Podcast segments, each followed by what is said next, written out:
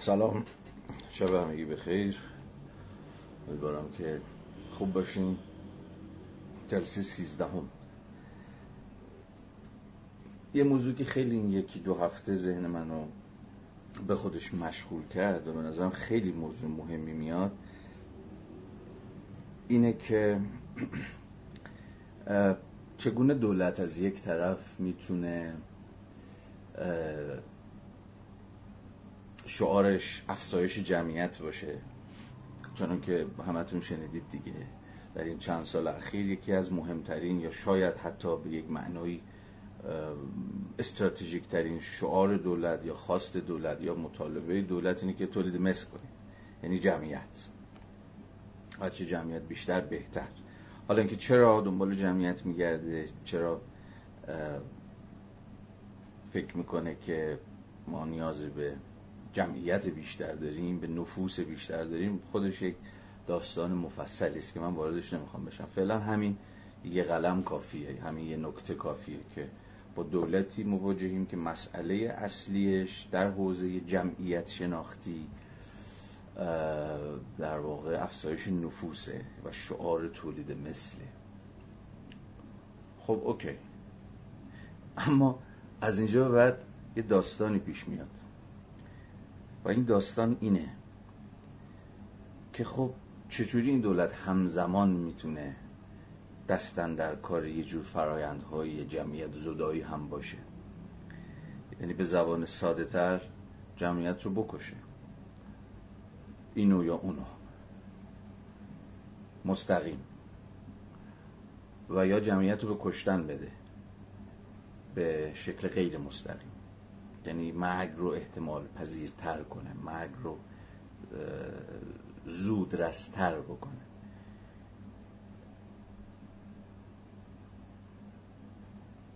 این خیلی به نظر من پرسش تکان دهنده ایه و ما رو تا مغز استخوان دولت پیش می‌بره ولی فهمش. و مشخصا منظورم همین دولت همین دولتی که ما داریم تجربه می‌کنیم. این چجوری این پارادوکس جمعیت اگه بتونیم اسمشو بذاریم چیه؟ از کجا میاد؟ چطور از یه طرف پس خواست جمعیت زایی وجود داره افزایش نفوس وجود داره و از اون طرف دیگه سازوکارهای سیستماتیک و بعضا تصادفی جمعیت زدایی. انبوهی از سازوکارها و وضعیت ها که در واقع یا دارن جمعیت رو می‌کشن یا دارن جمعیت رو به کشتن میدن. حالا از آلودگی هوا یه سمتشه به ارزم به حضور شما که خشکیدگی رودها و تالابها و فرسایش زمین و خاک و نمی‌دونم اینها یه سمت دیگه شه عدم واکسیناسیون یه سویه دیگه ماجراست. فقدان مراقبت های بهداشتی و درمانی یه سمت دیگه قضیه است. و فرایندهای مثل اعدام مثل شلیک گلوله مستقیم به مغز معترضان یا کولبران یا هر چیز دیگه سویه های دیگه اون چیزیه که حالا می‌تونیم اسمش رو بذاریم مرگ سیاست. اینو چجوری باید فهمید؟ این پارادوکس جمعیت در نسبت با یک دولت واحد رو چجوری باید فهم بکنیم؟ خواست جمعیت از یک طرف و انهدام جمعیت از یک سمت دیگه. شما از یک طرف جمعیت می‌خوای و از یک طرف دیگه این جمعیت در هیئت گروه ها و اخشار و طبقات و قومیت ها و مناطق جغرافیایی مختلف حالا با لحاظ تفاوت هایی که و تبعیض هایی که بینشون هست خیلی راحت دارن از دست میرن. خیلی راحت دارن کشته میشن. جان آدمی خیلی ارزونه نه؟ این چیه؟ این, این چه شکلی میشه توضیح پذیرش کرد؟ خیلی داستان داره. خیلی ابعاد و سویه ها و سطوح متفاوتی داره که یه ذره ذهن من روی مدت به خودش مشغول کرده و حتما تا جایی که عقلم برسه راجبش خواهم نوشت. ولی به نظر من می‌رسه که اگه روی مسئله بتونیم دست بذاریم و روی این لحظه درنگ بکنیم حقایق تعیین کننده خواهیم فهمید. از خود دولت به معنای عامش و این دولت به معنای خاص کلمه. و چجور دولتی سرکار داریم؟ چجوری همزمان می‌تونه این دوتا فرایند رو پیش ببره؟ اونقدر شیفته جمعیتی که مثلا از یه چیزی مثل غربارگری جنین قبل از زایمان جلوگیری می‌کنه یا حداقل اینکه دیگه چیزش نمی‌کنه اجباریش نمی‌کنه. جلوگیری کردن کلمه درست نیست. و حتی از اینم ابا نداره. اگر که این جمعیتی که قراره افزوده بشه بعضا بیمارم باشه مشکلات ژنتیکی هم داشته باشه و همه چیزهایی که حالا قرارگری جنین در حین زایمان قرار ازش جلوگیری بکنه دیگه. یعنی انگار خود اون نفوس خود اون کمیت جمعیت انقدر اهمیت داره که اینکه واقعا هرچی هست بذار بیاد. انگار. یعنی تا این حد این جمعیت خواهی شدیده. ولی از اون طرف سایه سنگین مرگ مستقیم یا غیر مستقیم. به نظرم عجیبه. به نظرم باید یه تعجب بکنیم. خود این تعجبه می‌تونه ما رو واداره که فکر کنیم که داستان چیه. حالا من اینجا نمی‌خوام بستش بدم و خب اصلا جاشم نیست. فقط خواستم که چیزی که تو مخم بود و یه ذره با شما هم به اشتراک بذارم شاید برای شما هم پرسش برانگیز بشه. یه مسئله دیگه قبل از اینکه بریم سراغ آرنت دارم خودم گرم می‌کنم. نمی‌دونم شاید دلیلش این باشه که حوصله نکردم برم اون چیزه رو بخرم. اون چیزه هست انرژی چی؟ نوشابه های انرژی هاشون هر هفته میخوردم. فکر می‌کنم که بدنم بهش حالا بیشتر از بدنم اتمالا ذهنم بهش عادت کرده. نخوردم الان شاید. این آبه. حالا دلش کن. نکته دوم که ذهنم مشغول کرده چی می‌تونیم اسمشو بذاریم؟ یه جور ناهمگینی زمانه. ناهمگینی زمانی که بر این جلسه حاکمه. با زمانی که اون بیرون تو شهر تو خیابون حاکم یونانی ها در واقع دو تا مفهوم داشتن برای زمان. نمی‌دونم شاید تو که گفتم نگفتم نمی‌دونم. اما تو می‌دونی یه زمان زمان در واقع کرونوسه و کرونولوژی. کرونوس یا همون کرونولوژی یعنی همین زبان زمان طبیعی گاه شمارانه روزمره کمیه که هممون داریم باش زندگی می‌کنیم و میشناسیمش. یک دقیقه یک روب یک ساعت امروز فردا هفته بعد شنبه یک شنبه دو شنبه سال 98 سال 99 سال 1400 یک زمان کرونولوژیک یک زمان ارزم به حضور شما گاه شمارانه که میشه روی میشه روی آغازش میشه روی روندش حساب باز کرد.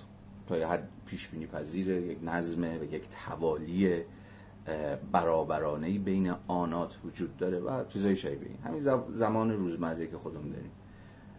توش زندگی می‌کنیم به واسطه اون با هم قرار می‌ذاریم به واسطه اون وعده میدیم که آقا جلسه امشب ساعت نه برقراره. و خب به این معنی زمان خیلی بین الازهانی هم هست دیگه. همه روش توافق دارن. وقتی میگیم ساعت نه مثلا می‌فهمیم که ساعت نه یعنی چی. تایممون با اون کوکه. اما یونانی یه فهم دیگه هم از زمان داشتن که اسمش رو میذاشتن کایروس.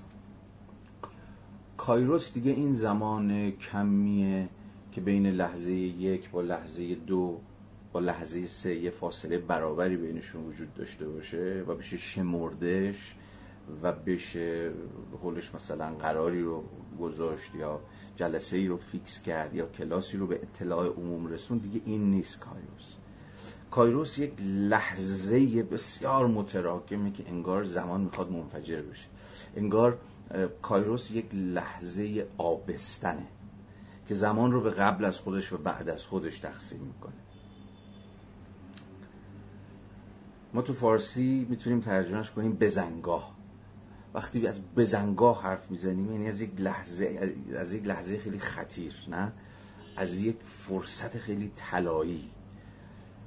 که انگار اگه از راه برسه البته شما بتونید بقاپیدش رو هوا بزنید و شکارش بکنید چون همیشه این دیگه فرصت طلایی بود رو هوا زدش وگرنه میپره وگرنه دست میره وگرنه فراموش میشه و تبدیل میشه به زمان کرونولوژیک.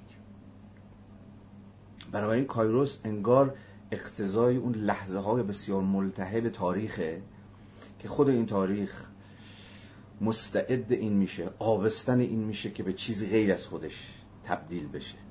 یعنی انگار منفجر بشه انگار از اون پیوستار تاریخی خودش خارج بشه. یعنی از همون کرونوس.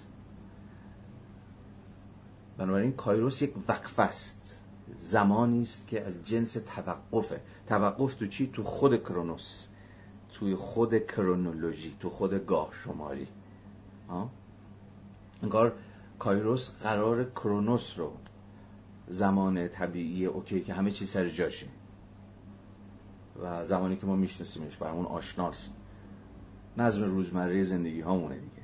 انگار کایروس اون بزنگاهه یک وقفه تو خود این پیوستار کرونولوژیک و گاه شمارانه قرار خود این پیوستاره رو قطع کنه کاتش بکنه. و ناگهان یک،, یک زمان جدید یک زندگی جدید برپا کنه. فکر می‌کنم فکر می‌کنم همه ما به واسطه اون التهابی که داریم این روزا تجربه می‌کنیم دیگه. زندگی های هممون پر این التهاب است این تنش است. پر این وسوسه که تاریخ الان این لحظه مستعده که بترکه که منفجر بشه. این یه جور نمی‌دونم اسمشو چی میشه گذاشت. یه جور شتاب زدگی یه جور انتظار یه جور توقع یه جور چشم داشت. یه جور استراب وجود داره. آقا منتظریم که آره دیگه این کرونوس به رو هوا. و این پیوستار لعنتی یک نواخت حوصله سربر و ملال آور به پایان برسه و یه تاریخ جدیدی آغاز بشه.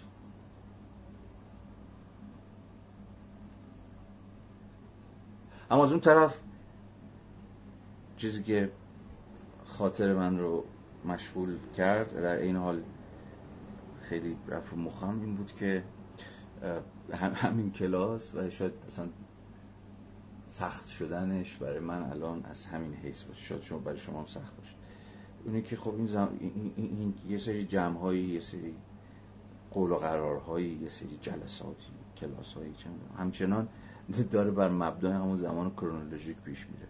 من هر شب میام می‌رسم خب آقا هفته شد سی شنبه است ساعت 9 شب مثلا وعده دیدار و مثلا یه ساعتی هم می‌ذارم چی چیه اون تایم لحظه شمار که از قبل هم همه کار رو آدم می‌تونه برنامه‌ریزی هم خودم برنامه‌ریزی می‌کنم هم شما برنامه‌ریزی می‌کنید و حالا غیر از اینکه من ممکنه در دقیقه رو هم هر از گاهی و تأخیر بکنم مثل امشب. ولی خب یه زمان خیلی چیز دیگه. یک نواخت تکرار شونده ایه که انگار جور نیست انگار کوک نیست با زمان بیرون. دو تا زمانه. یا بذارید اینجوری بگم دو, دو, دو جور تجربه زمانه دو جور از سر گذروندن زمان. یک زمان ملتهب که انگار قرار منفجر بشه یا ما منتظریم که پیوستارش بپکه و در این حال یه زمان دیگه که بر مبنا همین پیوستار داره کار می‌کنه. یه زمان کند یه زمان خیلی سلانه سلانه هر هفته پنج صفحه ده صفحه 15 صفحه میام سه شنبه سه شنبه سه شنبه. یک زمان خیلی فشرده شده و خیلی متراکم. مثل یه فنری که شما هی فشردش کردید و منتظرید که ببینید این که این فنر از جاش کنده میشه و شما نمی‌دونید چه انرژی ممکنه آزاد بکنه و بخور تو چش چهار خودتون یا بخوره به در دیوار یا حالا هر چیز دیگه شده به حال این ناهمزمانی زمانها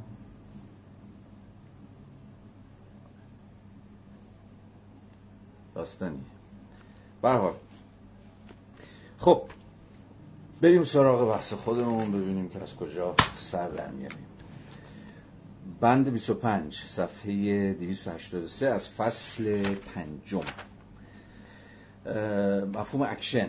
مفهوم کنش رو آغاز کردیم از هفته پیش. دوستمون آرنت دو تا حرف مهم زده بود که گوشه چشم داشته باشیم تا بحث رو پیش ببریم. تا جایی که داشت راجع مفهوم کنش و اهمیتش حرف بزن دو تا ویژگی براش شمرده بود برای مفهوم کنش که خیلی برای بحث با مهمه. ویژگی اولش این بود که کنش همیشه با یه جور آغاز کردن. آغاز کردن یک امر نو پیوند داره. بنابراین کنش انگار از جنس ارزم به حضور شما که تکرار کارهای همیشگی یا کردارهای همیشگی نیست.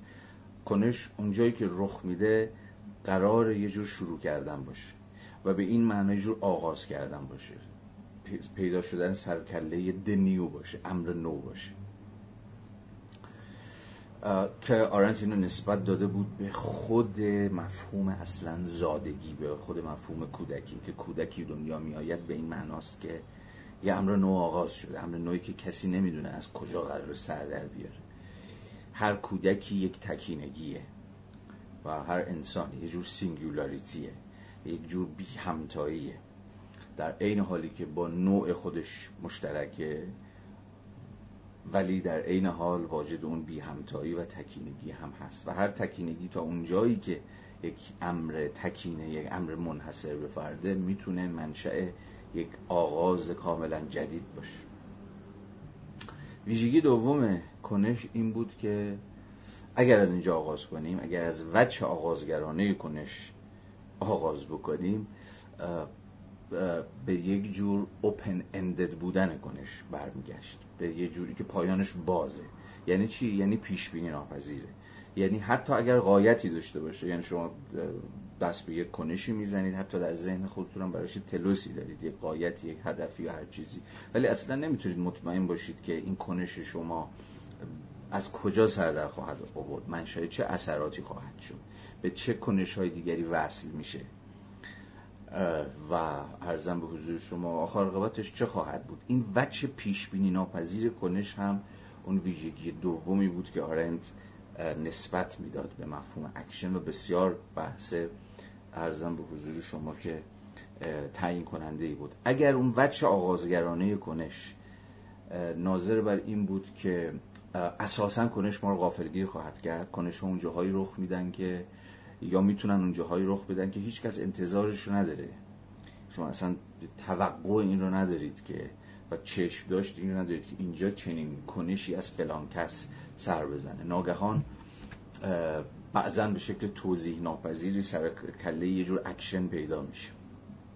از همین حیث بود که اکشن می‌توانست به زعم آرنت آغازگرانه باشه و به این معنا حتی توضیح ناپذیر باشه. این معلوم باشه که از کجا اومده. ناگهان از راه برسه و به این معنا غافلگیر کننده باشه غافلگیر کننده به این معنی که شما فکرش هم نمی‌کردید. فکرش هم نمی‌کردید که از خودتون یا از یه دیگری یا از یک طبقه از یک جمع از یک از هر کسی چنین کنشی بتواند اصلا سر بزنه. به این معنا کنش از حیث اون وجه آغازگرانش غافلگیر کننده هم هست و در ادامه اون وجه گشودگیش به روی گستری از امکانهایی که ما رو مطمئن نمی کرد که آخر قوت کنش قرار چه باشه. یعنی یه جور بیقایت بودن کنش. یا ارزم به حضور شما همون پیش بینی ناپذیری کنش. اما ویژگی سومی هم بود که آرنت به کنش نسبت می‌داد و خب بحث در بحث ما بسیار تعیین کننده میشه و اونی که کنش همواره این between ه یعنی در میانه در میان انسان ها ممکن میشه. اشاره هم بود برخلاف labor و برخلاف work که می‌تونه در تنهایی در انزوا هم ممکن باشه اما اکشن رو نمیشه منهای و مستقل از دیگران در نظر گرفت. اکشن چه اون جایی که حتی به تنهایی انجام میشه و چه اون جایی که در, در همکاری و در معیت دیگران انجام می‌گیره اما همواره نیازمند حضور دیگرانه. بنابراین در میان انسان ها در نسبت میان انسان ها اساسا می‌توان از کنش حرف زد و به این معنا بود که چون که هفته پیشم گفتم شرط اینکه کنش ممکن بشه وجود کسرت بشریه یعنی جهان کثیری که غیر از من آدم های دیگری هم درش حضور انسان های دیگری هم درش شریکن. این حالا یک مرور خیلی خیلی فشرده از اهم چیزهایی که دوستمون آرنت از ابتدای فصل پنجم زیل مفهوم کنش با ما در میان گذاشته خب حالا از بند 25 به این طرف می‌تونیم که بحث رو ادامه بدیم بدونیم این بنده خدا چی می‌خواد بگه. بند 25 رو با تفاوت بین کیستی و چیستی شروع می‌کنه. کیستی انسان در برابر چیستی انسان. و ادعاش اینه که کنش قراره که کیستی انسان رو منکشف بکنه و آشکار بکنه نه اینکه انسان چیست. حالا من این بحث رو موکولش می‌کنم به ادامه خواندن متن. فقط حواستون باشه که از اینجا یک تمایزی از بند 25 شروع میشه تا دقایق دیگر خواهیم دید که کیستی انسان با چیستی انسان چه فرقی می‌کنه و چرا این بنده خدا فکر می‌کنه که تمایز تعیین کننده ای هست بین این که بپرسیم این انسان کیست و این پرسش که بپرسیم این انسان چیست. این تمایز چیه و اهمیتش کجاست؟ تا دقیقه ارزم به حضور شما که روشن خواهد شد. ولی فقط حواستون باشه که بند 25 با این پرسش و با این تمایز در واقع شروع میشه. چون من نمی‌خوام این فرازاشو بخونم فقط محض این که شما حواستون باشه که چه موضوعی تا قبل از این فرازی که الان می‌خوام از صفحه 284 بخونم مطرح شده اینو باهاتون در میون گذاشتم. تکلیفش تا دقایق دیگر در خود متن روشن خواهد شد. پس بیاید لطفا بند سوم از پاراگراف سوم از صفحه 284 که آرنت اینجا می نویسه عمل و سخن در میان انسان ها جریان دارد. زیرا متوجه ایشان است. خب اینو که دقایق پیش گفته بودیم. عمل و سخن اون لکسیس سخن گفتن اینکه انسان قابلیت سخن گفتن داره. و پراکسیس اینکه انسان قابلیت عمل ورزی و کنشگری داره. و بحثم کردیم که چه به چه معنایی لکسیس و پراکسیس سخن و کنش در هم تنیدند. من دیگه بحث هفته پیش رو تکرار نمی کنم خیلی وقتا خیلی از کنش های ما از مجرای به سخن در آمدن ماست که ممکن میشه. یا دست کم خیلی از کنش های ما شد. واقعا اغلب کنش های ما همواره وجه غیر از وجه physical بدنمند ما که همواره به بدن ما نیاز داره پراکسیس چون پراکسیس از بدن ها سر می‌زنه. اما غیر از اون وجه physical بدنمند اغلب اکشن های ما وجه زبان ورزانه هم عرضم به حضور شما دارن. یعنی فقط به, به اتکای یه جور فیگوره یا جست بدن اتفاق نمیفتن بلکه زبان رو هم به کار می‌گیرن. و اونجاست که سوژه علاوه بر اینکه دست به عمل می‌زنه راجع به عمل خودش هم انگار داره سخن میگه. حالا این بحث مفصلی بود که هفته پیش به قدر کفایت فکر می‌کنم راجبش تا جایی که زمانمون و عقل من قد می‌داد راجبش سخن گفتیم. ولی به هر صورت اینجا ادعای آرنت پس اینه که عمل و سخن در میان انسان ها جریان دارد زیرا متوجه ایشان است. حواستون باشه یه اشاره کردم دقایق پیش. حتی اونجایی که به نظر میاد کنش خیلی فردیه. مثلا ویدا موحد میره بالای پست برق در تقاطع خیابون انقلاب و وسال روی سرشو در میاره می‌کنه با سر یک چوب و وایمیسه. نه حرفی می‌زنه نه چیزی میگه. و به نظر میاد به اتکای فردیت خودشه که داره دست به کنش می‌زنه. اما حواستون باشه. آرنت اینجا منظورش از اینکه اکشن همواره در میان انسان ها جریان داره یا در معیت از انسان ها اتفاق میفته این نیست که کنش لزوما همواره collective ه. یعنی من و تو و چهار نفر دیگه دست به دست هم دیگه میدیم و مثلا حالا یه کنشی رو پیش می‌بریم. نه کنش می‌تونه فردی هم باشه. مثلا مثالی که الان سعی صحبت کردیم. اما مسئلهش چیه؟ اینی که معناداری این کنش. این که اصلا این کنش میشه کنش معنادار. ناظر بر اینه که این اینجا به سراحت میگه به رغم کوتاه بودن این نکته اما بهش توجه کنید چون بسیار تعیین کننده است. عمل سخن متوجه دیگران است. یعنی انگار خطابش معطوف شوندگیش روی آوردش اینتنشنالیتیش حتی در لحظه هایی که به تنهایی اتفاق میفته مثل مثلا مثال ویدا موحد یا دیگر دختران انقلاب رو می‌شود در اینجا شاهد مثال گرفت و بحثش رو پیش آورد. درسته که به صفت فردی اتفاق میفته کسی ارزم به حضور شما که در معیت او دست به کنش نزد. اما معناداری این کنش از اون حیثه که متوجه دیگرانه یعنی انگار دیگران رو داره خطاب قرار میده. حالا دیگرانی که می‌تونه دولت باشه دیگرانی که می‌تونه مردم خیابان انقلاب باشه یا می‌تونه چه می‌دونم هر رسانه ها باشه یا هر کسی دیگری. بنابراین در شرط اکشن باز حواستون باشه. به این معناست که آرنت میگه وجود دیگرانه. اگر دیگرانی نباشه کنش بی معناست و کنش انگار به این از این حیث اصلا کنشی نمی‌تواند در انزوا در تنهایی جایی که دیگری نیست نگاه دیگری توجه دیگری و التفات دیگری هر دیگری در کار نیست اصلا اکشنی ممکن باشه. okay پس الان باید روشن شده باشه. اصلا برای خودم فکر کنم روشن شد که معنای این سخن آرنت که شرط وجودی اکشن کسرت بشریه وجود دیگرانه به چه معناست؟ و اون رو نباید تقلیل داد به اینکه کنش خودش همواره جمعیه. یعنی بیش از یک نفر فقط می‌تونه دست به کنش بزنه. من اینجوری فکر نمی کنم یعنی فکر می‌کنم که حالا اگر خود آرنت هم این گونه فکر می‌کرد که هم برای کنش همواره به بیش از یک نفر نیازه می‌توان از این سخن گفت که کنش می‌تواند به یک نفر متکی باشه. اما این چیزی از مشروط بودنش به ارزم به حضور شما که کسرت بشری کم نمی‌کنه. از این حیثی که همواره به دیگران نیاز داره. با این توصیفاتی که خدمت شما عرض کردم. امیدوارم معلوم باشه که داستان چیه. خب عمل و سخن. در میان انسان ها جریان دارند زیرا متوجه ایشانند و این قابلیت خیش را که می توانند ایان دارنده سوژه یا فایل باشند حفظ می کنند حتی اگر محتوایشان صرفا عینی باشد یعنی مربوط باشد به امور جهان اشیا که انسانها در آن حرکت می کنند و به طور فیزیکی میان ایشان قرار دارد و علایق و منافع خاص عینی و جهانی انسانها از دل آن برمیخیزد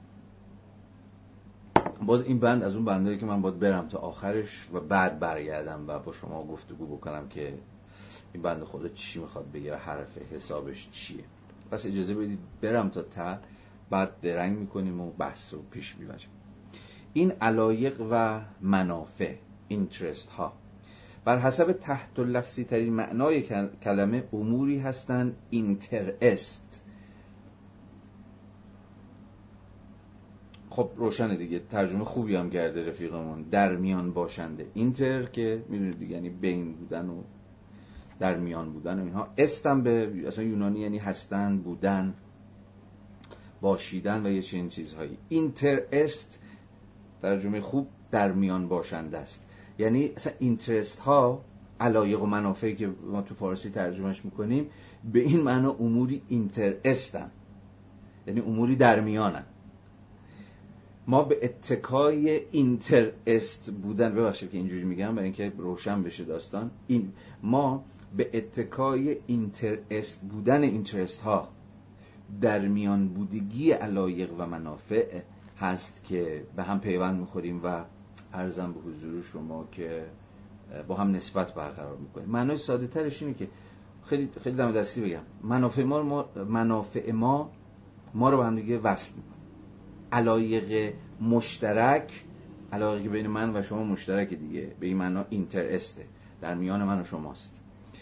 به واسطه این علایق مشترک و منافع مشترک انگار اینها میشن این, این, این اینترست ها به این معنا میشن اصلا مبنایی برای اینکه من با تو کار کنم من با تو پیوند بخورم من با تو یه جور نسبت برقرار بکنم.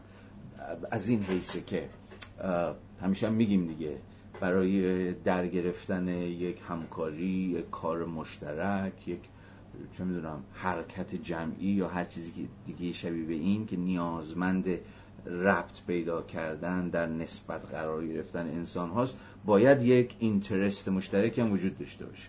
یک علایق و منافع مشترکی هم در کار باشه که ارزم به حضورتون بتونه ما رو به هم دیگه وصل بکنه. خب پس حرفش ساده است.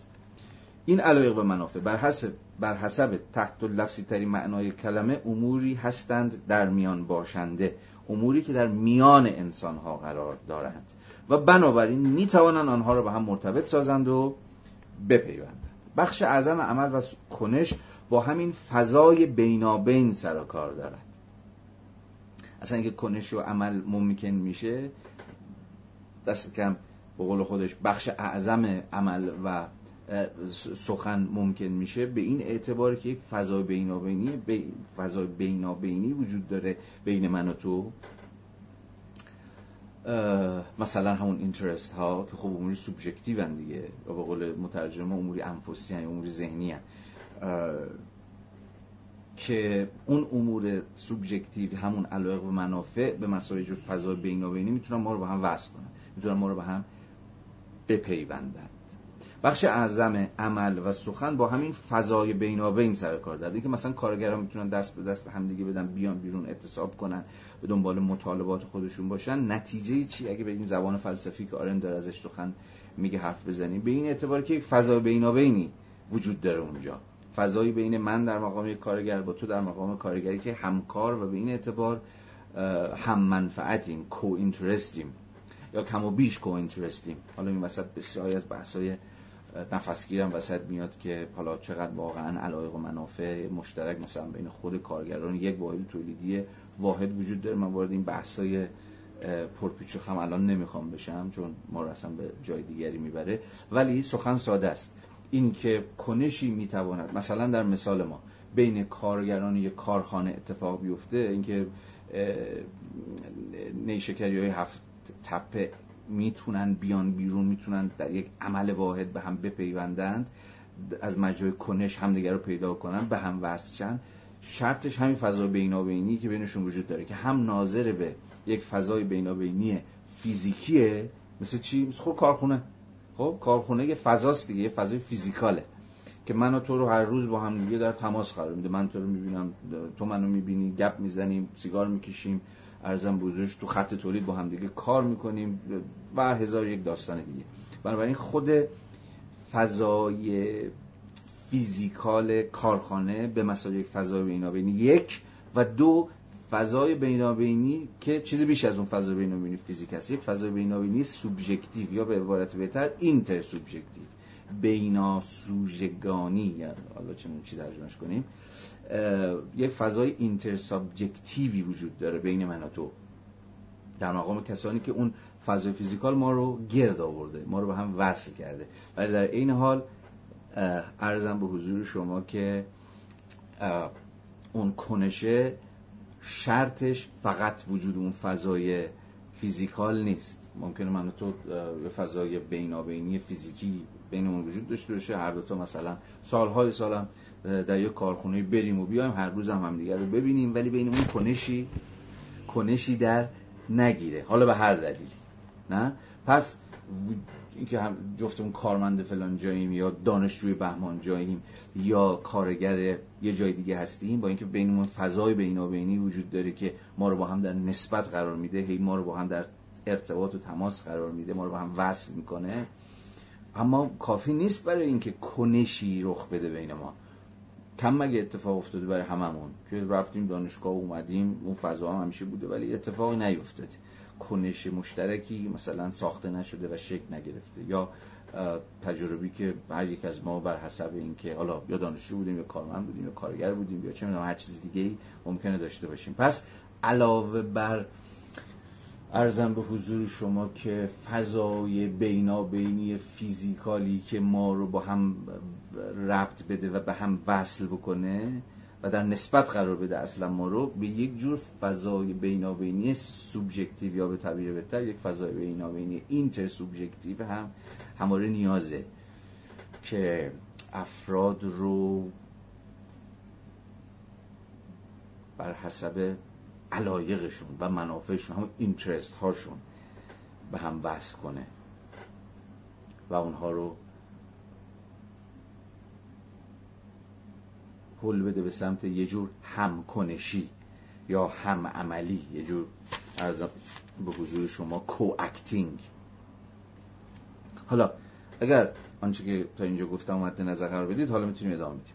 بخش اعظم عمل و سخن با همین فضای بینابین سر کار دارد که به فراخور هر گروه از انسان ها فرق می‌کنه.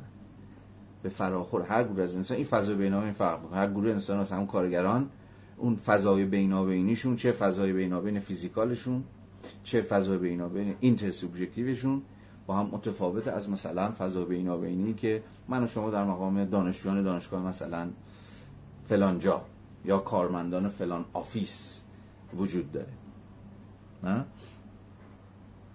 به طوری که غالب گفتارها و کردارها علاوه اینکه انکشاف کسی هستند که عمل می‌کند سخن می‌گوید درباره قسمی واقعیت عینی جهانی اند.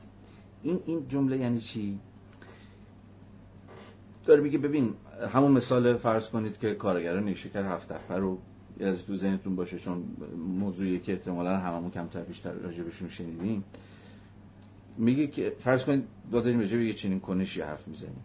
هم هم واجد یه جور لکسیس بیانیه هایی که می‌خونن حرف هایی که می‌زنن چگونه آزادی که هر روز توی محوطه باز کارخونه چیز می‌کنن برگزار می‌کنن هر روز یکی میاد حرف می‌زنه مطالبات رو میگه. اون سویه چیه زبان ورزانه کنشه. در این حالی که بچه غیر از اون بچه زبان ورزانش اما آشکارگی خود اون سوژه ها در ساحت زبان در ساحت سخن یک بود پرکتیکال خیلی ای چیز هم داره عینی و ملموس و فیزیکال هم داره. همون بدن هایی که دست از کار می‌کشن و در حیات مثلا شرکت جمع میشن. خب حالا میگه که قالب گفتارها و کردارها علاوه بر اینکه انکشاف کسی هستند که عمل می‌کند و سخن می‌گوید کسی که دست و عمل می‌زنه و, سخن می‌گویه خودش آشکار می‌کنه دیگه یادتونه بحث هفته پیش. یعنی از یه جور نهانگاه خصوصی خودش میاد بیرون و میگه من چنین چنان فکر می‌کنم من چنین چنان می‌خواهم. و به معنا خودش آشکار می‌کنه. این معنای انکشاف کسی هستند که عمل می‌کنه سخن می‌گوید درباره قسمی واقعیت قسمی واقعیت عینی جهانی.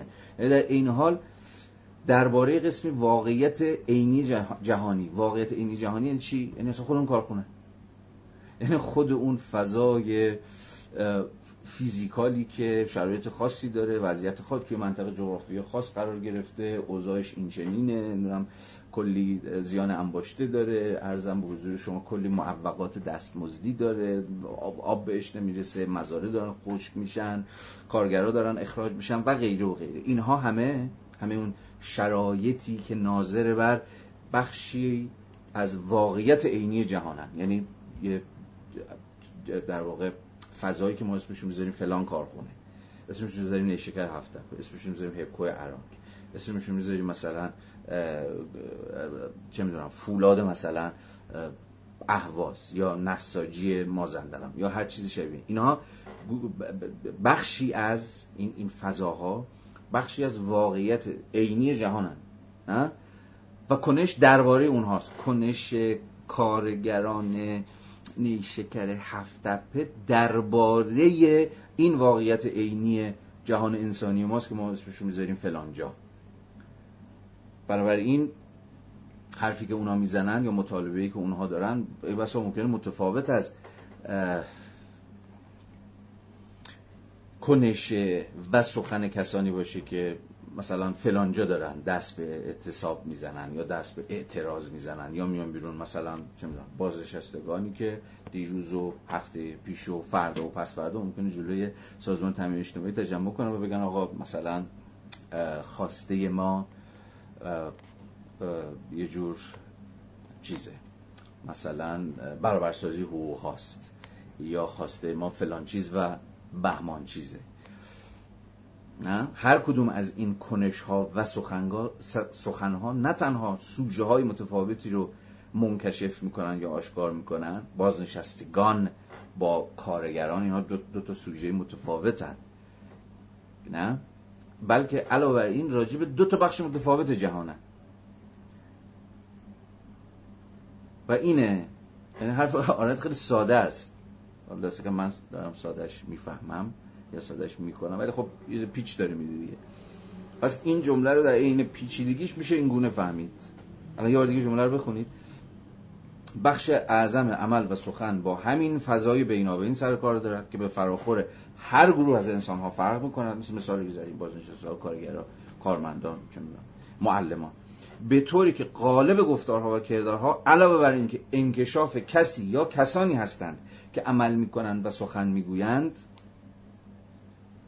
درباره قسمی واقعیت عینی جهانن راجع به مدارسن راجع به کارخونه ها هستند ارزم حضور شما راجع به این ادارن راجع به اون وزارت خونن راجع به این شهرن راجع به اون روستان راجع به اون منطقه جغرافیایی راجع به خوزستانن یا راجع به ارزم به حضور شما که اصفهانن یا راجع به چه می‌دونم به آذربایجان یا هر چیزی دیگه شد اینا همه این مناطق جغرافیایی همه بخشی از واقعیت عینی جهانن دیگه.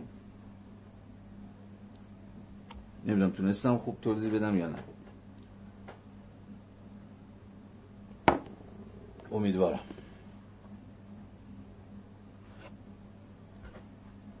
از آنجا که این انکشاف فا... این انکشاف فاعل این انکشاف فاعل بازم معنیش ساده است. این که شما دست به کنش می‌ذارید تازه معلوم میشه تو کی هستی. ما همیشه هم تو اخبارم حتی میشنوید دیگه. اصلا ما اخبارم اینجوری دنبال می‌کنیم. بازنشستگان در برابر ورودی سازمان تامین اجتماعی یا وزارت کار و نمی‌دونم رفاه و فلان تجمع کردند. این کنش در واقع انکشاف یک سوژه است. سوژه‌ای که ما اسمش حالا آدم بازنشسته ای که اصلا سر کلش فلان, فلان جا پیدا میشه. و به اعتبار اون فضای بین ازهانی که یا اون فضای بینابینی که بین خودش با مثلا دیگر بازنشستگان وجود داره وارد ساحت به قول آرنت space of appearance میشه. فضای نمود یا آشکارگی. از آنجا که این انکشاف فاعل جزء لاینفکی از هر گونه مراوده حتی عینی ترین آنهاست فضای بینابین کاملا متفاوتی بر روی فضای بینابین فیزیکی و جهانی همراه با علایق و منافع آن قرار می‌گیرد و به عبارتی روی آن را میپوشاند. این فضای بینابین متفاوت مرکب از کردارها و گفتارهاست و اصل و منشأ آن صرفا عمل کردن و سخن گفتن بیواسطه انسان ها نسبت به یکدیگر است. این فضای بینابین دوم همون چیزی که من پیشتر گفتم پس داره میگه دو تا فضا بینابین وجود داره. اینجا خودش داره به سراحت میگه نه؟ دو تا فضا بینابین وجود داره. یک فضای بینابین فیزیکال یا عینی حالا خیلی فیزیکال هم نگم عینی و جهانمند به معنای آرنتی کلمش که اصلا باید وجود داشته باشه تا بتونه من شما رو ارزم به حضور شما به هم وصل کنه به هم مرتبط کنه مثل همون کارخونه مثل همون دانشگاه فلان. در این حال یه فضا بینابینی دیگه هست که درون این یا به میانجی این فضای بینابین ابژکتیو اول ممکن میشه و اونم یه جور فضای بینابین intersubjective بینا بین الاذهانیه که بین ما دانشجوها شکل بگیره از خلال گپ و گفتمون صحبتمون که آقا فلان روز فلان جا فلان کارو بکنیم فلان مطالبه رو مطرح بکنیم فلان بیانیه رو صادر بکنیم یا چه می‌دونم فلان تحصن یا اعتصاب یا هر چیزی رو سازمان بدیم و غیره و غیره. این فضا بینابین دوم که جنبه سوبژکتیو دارد انفوسی ترجمه کرده فضای محسوس نیست. محسوس یعنی مادی نیستش. برخلاف اولی. بین الاذهانی دیگه. گرچه به اتکای یه جور فضای مادی عینی و جهان من ممکن میشه. منو تو در مقام دانشجو تو دانشگاهی نباشه که وارد کنش بین الاذهانی با هم دیگه نمیشیم که اون فضایه داره ما رو با هم وصل می‌کنه دیگه. حتی یه جور پر... بذاری پرانتزم باز کنم. اصلا تصادفی نیستش که یکی از اقدامات مثلا امنیتی برای ناممکن کردن کنش به به معنی سیاسیش. مثلا راجع من جنبش دانشجویی اگر یه جمله بخوام بگم و بگذرم این بوده که آقا تا می‌تونن مثلا فضا همین فضای بینابینی رو ارزم حضور شما که متلاشی بکنن. یا مثلا پخش کنن پراکنده بکنن. مثلا دانشگاه غیر متمرکز بشه یه تیکه یه دانشکده بریم و یه دانشکده بریم و به ویژه خوابگاه ها واسه چیه فکر می‌کنید که مثلا سال هاست که منطقه غیر متمرکز سازی خوابگاه داره دنبال میشه؟ حالا خیلی دلایل دیگه هم ممکنه داشته باشه ولی یکی از دلایلش این دلیل یه جور سیاست زدایی هم هست دیگه نه؟ ببینید بعد از ماجرای کوی دانشگاه در سال 78 کوی دانشگاه دوم در سال 88 و غیره و غیره که خب معلوم شد که آقا اصلا این وجود این فضا بینابین خودش آدم ها رو مستعد می‌کنه که یه فضا بین بسازن. به هم وصل شن گره بخورن نمی‌دونم متحد شن چه می‌دونم هر چیزی شبیه این. پس یکی از چیزها همیشه اینه که آقا رو پخش کنید. خوابگاه رو این سر شهر خوابگاه رو اون سر شهر. تو سطح خود پردیس ها پردیس ها پخش پلا و غیر متمرکز در اغلب جا. و حالا بسیاری از دیگر مثال ها که در بسیار از حوزه های دیگر می شود زد. چرا؟ چون اون فضای بینابین دوم یا اون فضای بین الاذهانی همیشه دست کم تا حدی. دست کم تا حدی موکول به وجود یک فضای بینابینی اول یعنی همون فضای ارزم به حضور شما ابژکتیوی که بتونه ما رو کنار هم نگه داره. همون دانشگاه همون کارخونه همون آفیسه چه می‌دونم هر چیزی شبیه البته حواستون بهتر بهتر از من هست که امروز روز دیگه با دیجیتالیزه شدن فضا زمان فضا و زمان یه ذره این داستان پیچیده تر شده و متفاوت تر شده. آدم هایی که هیچ مثلا اشتراک ابژکتیوی یا مکانمندانی با هم دیگه ندارن در فشردگی فضا زمان دیجیتالی هم دیگه رو پیدا می‌کنن. بعد ارزم به حضور شما که پیش میره که اون بحث نه اینکه بحث دیگری باشه ولی یه پیچیه در این بحث که حالا داستانهای خودش داره. خیلی هم سر این قضیه صحبت کردن.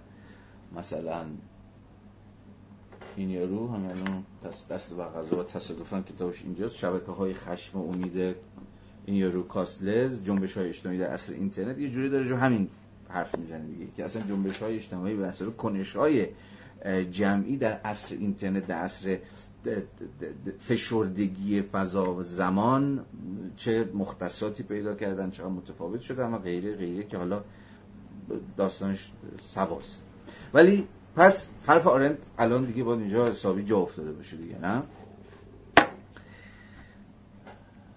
دو هفته کجا بودیم؟ آها. این فضای بینابین دوم که جنبه سوبژکتیو دارد فضای محسوس نیست زیرا اشیای محسوسی وجود ندارند که بتواند به هیئت آنها درآید و متسلب شود. روند عمل کردن و سخن گفتن ممکن است چنین نتایج و محصولات نهایی از خود باقی نگذارد. یعنی کنشی که ما انجام میدیم بخشی از جهان نشه. اینو که بارها صحبت کردیم دیگه. یعنی ابجکتیوای نشه. اون روند شیگردانی بود که حرف زدیم راجعش که مثلا ایده ای که من دارم خود فرنده تفکر یا هر چیز دیگه شبیه به این. یا خود کنش هایی که ممکن از من یا شما سر بزنه خیلی هاش خیلی هاش که همش ویژگی شکننده و ویژگی گذرایی دارن. الان اتفاق میفتن و محو میشن ولی داستان اینه که خیلی از اینها ابجکتیوای میشن. عینیت پیدا می‌کنن و میشن بخشی از جهان. مثلا یه ایده میاد و کتاب میشه و کتاب منتشر میشه و سالهای سال باقی مون اصلا میشه بخش از میراث بشری. یا فلان کنشی از من سر زده حالا در ادامه خواهیم دید. مثلا میشه یک داستان و روایت میشه سینه به سینه نسل به نسل و باز باقی میمونه و به این معنا باز, باز به بخشی از جهان تبدیل میشه. ولی خیلی از کنش های ما خیلی از کنش هایی که در زندگی روزمره ما سر می‌زنه رد و اثر ابژکتیوی از خودشون باقی نمی‌گذارن. همون لحظه که اتفاق میفتن همون لحظه هم محو میشن. اما این فضای بینابین و وجود نامحسوس بودنش کمتر از جهان اشیا که به طرز مشهودی میان ما مشترک است واقعیت نداره.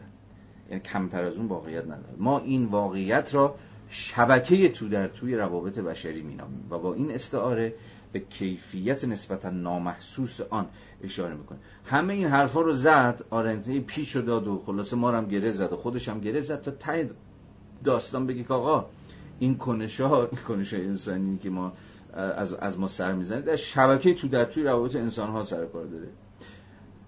اینجا خب کاملا شما می‌تونید دِین آرنت به سنت پدیدارشناسی به ویژه پدیدارشناسی هوسرلی و خود مفهوم life-world یا زیست جهان و مفهوم intersubjectivity بین الاذهانیت و اینجور چیزها ببینید. حالا من نمی‌خوام چون واقعا دیگه وقت نیست. الان راجع پدیدارشناسی اینو صحبت بکنم. ولی اون چیزی که مثلا این بابا اسمش می‌ذاره شبکه تو در تو همون چیزی که اگه هوسرل بود مثلا اسمش می‌ذاره جهان بین الاذهانی. همون جهان intersubjective ی که راجع صحبت کردن. که من با دیگری عرضم به حضور شما که این جهان بین الاذهانی رو می‌سازیم. ما ساکنان این جهان intersubjective هستیم و هر کنشی که از ما سر می‌زنه مشروط و موکول به وجود این جهان بین الاذهانی یا به زبان خود آرنت موکول به این شبکه تو در تو و پیچیده عرض می‌کنم خدمت شما که روابط انسان اوکی؟ خب.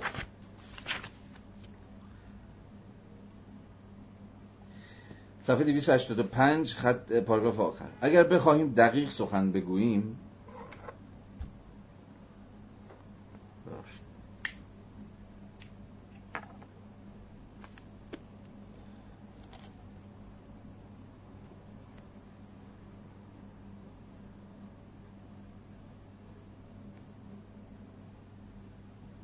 اگر بخواهیم دقیق سخن بگوییم هیته امور بشری برساخته از شبکه تو در توی روابط بشری جاری در هر جایی است. هیته امور بشری برساخته از شبکه تو در توی روابط انسانی جاری در هر جایی است که انسان ها با هم به سر می‌برند. انکشاف کیستی این تکلیف کیستی روشن میشه که چون میگه کیستی به تمایز از چیستی و این بازی ها انکشاف کیستی از طریق سخن و به راه انداختن آغازی نو.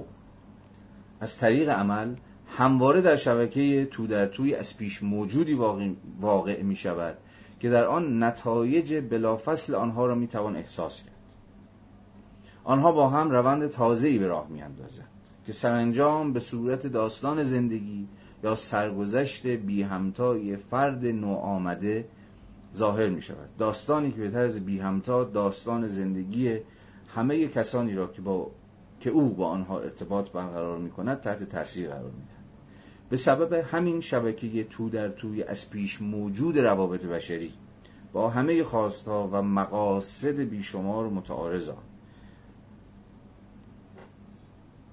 است که عمل تقریبا هیچگاه به مقصودش نائل نمی شود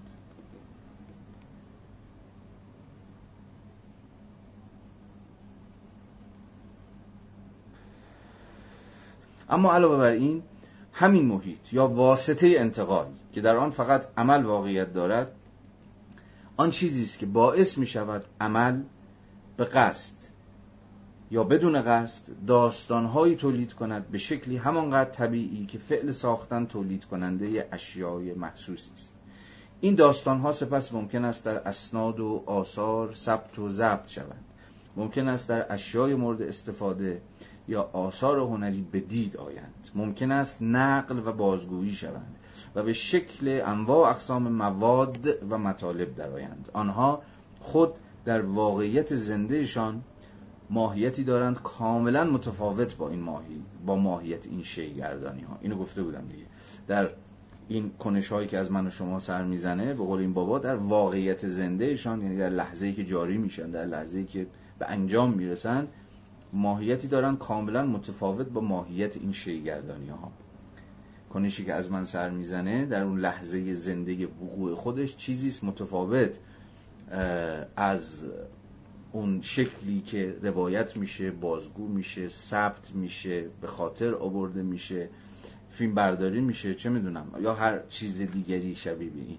این این, این تلاش ها تلاش هایی که امروز روز در جهان رسانه‌ای شده ما بسیار دست بالا داره و همه ما شیفته اینیم که در واقع اگه دست به کنشی می‌زنیم دست به عملی می‌زنیم. حالا این رو بسیار میشه تعمیم داد به حوزه های غیر از کنش. چون سفری میریم شهری می‌بینیم مکان تاریخی رو حتما ثبتش کنیم. چون این ترس از نابود شدنش ترس از فراموش شدنش ترس از میراییش همواره ما رو به این ثبت کردن ترغیب می‌کنه. ثبت کردنه که گفتم دیگه امروز روز دیگه یک وجه بسیار بسیار وسواسی پیدا کرده. هم جهان به حال جهان نمایشی شده رسانه‌ای شده. امروز که اصلا اقتضاش اینه که هر کنشی که داره از شما سر می‌زنه عرضم به حضور شما به قول آرنت objectify objectify بشه عینیت پیدا کنه شی‌گردانی بشه. حالا چه در قالب تصویر چه در قالب هر چیز دیگه شبیه به این این میگه این اینا با هم متفاوت اون شکل عینیت یافتش از اون واقعیت زندهش با هم دیگه فرق می‌کنه. خب این حرف عجیب غریبی نیست. آنها بیش از آنچه هر محصولی از محصولات دست آدمی درباره استادکاری که آن را تولید کرده است به ما می‌گویند درباره سوژه خیش یعنی قهرمانی که در مرکز هر داستان است به ما خبر می‌دهند میگه که این شیگردانی هایی که یا به عبارت دیگه داستان هایی که ما نقل می‌کنیم چون بعدا خواهیم دید که این مفهوم داستان بسیار اهمیت پیدا می‌کنه در بحث آرنت. که هر کنشی که شما از, شما سر می‌زنه میلی در واقع انگار به داستان تبدیل میشه. داستان است یا سرگذشت زندگی شما. میباید روایت بشه. میباید یکی بیاد و اینو روایت کنی کنشی که از شما سر زده رو کنش مثلا قهرمانانه کارگران یا معلمان یا شهروندان فلان و بهمان رو روایت بکنه. با توجه به اینکه حواسمون باشه فرم روایتگری در جهان ما بسیار متفاوت شده شاید از شاید که نه حتما. مثلا از جهانی که یونانی ها میشناختن. بیشتر در قالب همه قصه ها بود دیگه. قصه هایی سرگذشت هایی که مثلا از قهرمانان وجود داشت که مثلا آشیل فلان کرد یا بهمان کرد یا هکتور فلان کرد یا بهمان کرد. امروز فرم نقل کردن روایت کردن داستان پردازی کردن راجع به قهرمان ها یعنی همون سوژه های کنش فرم داستان, داستان سرایی در جهان نمایشی رسانه‌ای شده. ما خب خیلی خیلی متفاوت ولی در اصل قضیه توفیر ایجاد نشده. انگار کنش برای اینکه به یاد آورده بشه باید نقل بشه. باید به یک داستان تبدیل شه. حالا شکلش هرچی که می‌خواد باشه. اما چیزی که اینجا آرند داره میگه اینه که این داستان ها این سرگذشت آدم ها اگر نقل باشه اگر به گوش ما برسه که فلان کس فلان کار ازش سر زد چنین کرد یا چنان کرد. خیلی بیشتر از سوژه اون روایت به ما میگن. تا مثلا یک شی از سازنده خودش. این لیوان از سازنده خودش چیزی به من نمیگه. یا محصوله نه؟ ولی چیزی از اینکه سازندش کیست به من نمیگه. نهایتا می‌تونه به من بگه سازندش چیست؟ سازندش مثلا فرض کنید یک لیوان سازه مثلا.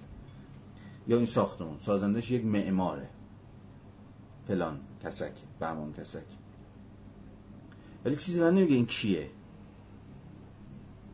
چون کیستی رو آرنت با یه جور سرگذشته ارزم به حضور شما که تکین فرد یکی می‌کنه.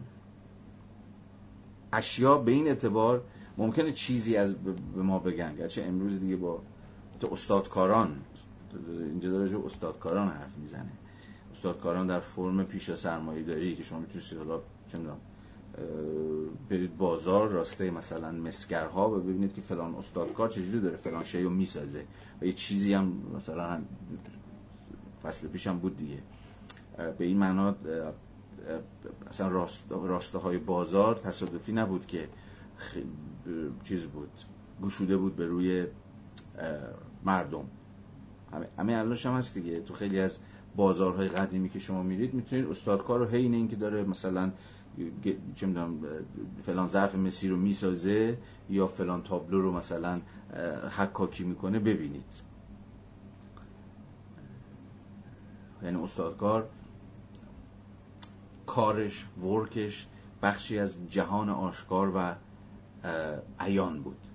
اما امروز در فرم اقتصاد سرمایه داری شما دیگه اصلا از مفهوم استادکار به این معنی دود شده و به هوا رفته به این دلیل که شما با اشیای سرکار دارید با محصولاتی که اصلا نمی‌دونید کار کیه. روندهای بسیار انتظایی پیدا کرده ورک. شما با مجموعی از کالاها سرکار دارید که اصلا سازندش معلوم نیست کیه. حتی خود سازندش هم مطمئن نیستش که آیا یا خیلی تکلیفش با شیعی که تولید می‌کنه معلوم نیست. همون پاینده الینیشن مارکسی که با کارگر خودش هم نمی‌دونه. یعنی خودش نمی‌تونه باز بشناسه در محصولی که تولید کرده در کالایی که از زیر دستش در اومده. معناش همینه دیگه. حالا بر صورت اما اون چیزی که اینجا آرنت می‌خواد به ما گوشزد بکنه این که سرگذشت آدم ها وقتی شما سرگذشت یک آدم رو میشنوید داستانی که پیدا میشه داستانش رو برای شما نقل می‌کنه از مجرای این داستان این روایت شما خیلی بیشتر راجع به کیستیش خبردار میشید تا اشیاء و مصنوعات. اشیاء و مصنوعاتی که مثلا قراره از استادکارشون یا از سازندشون چیزی به شما بگن.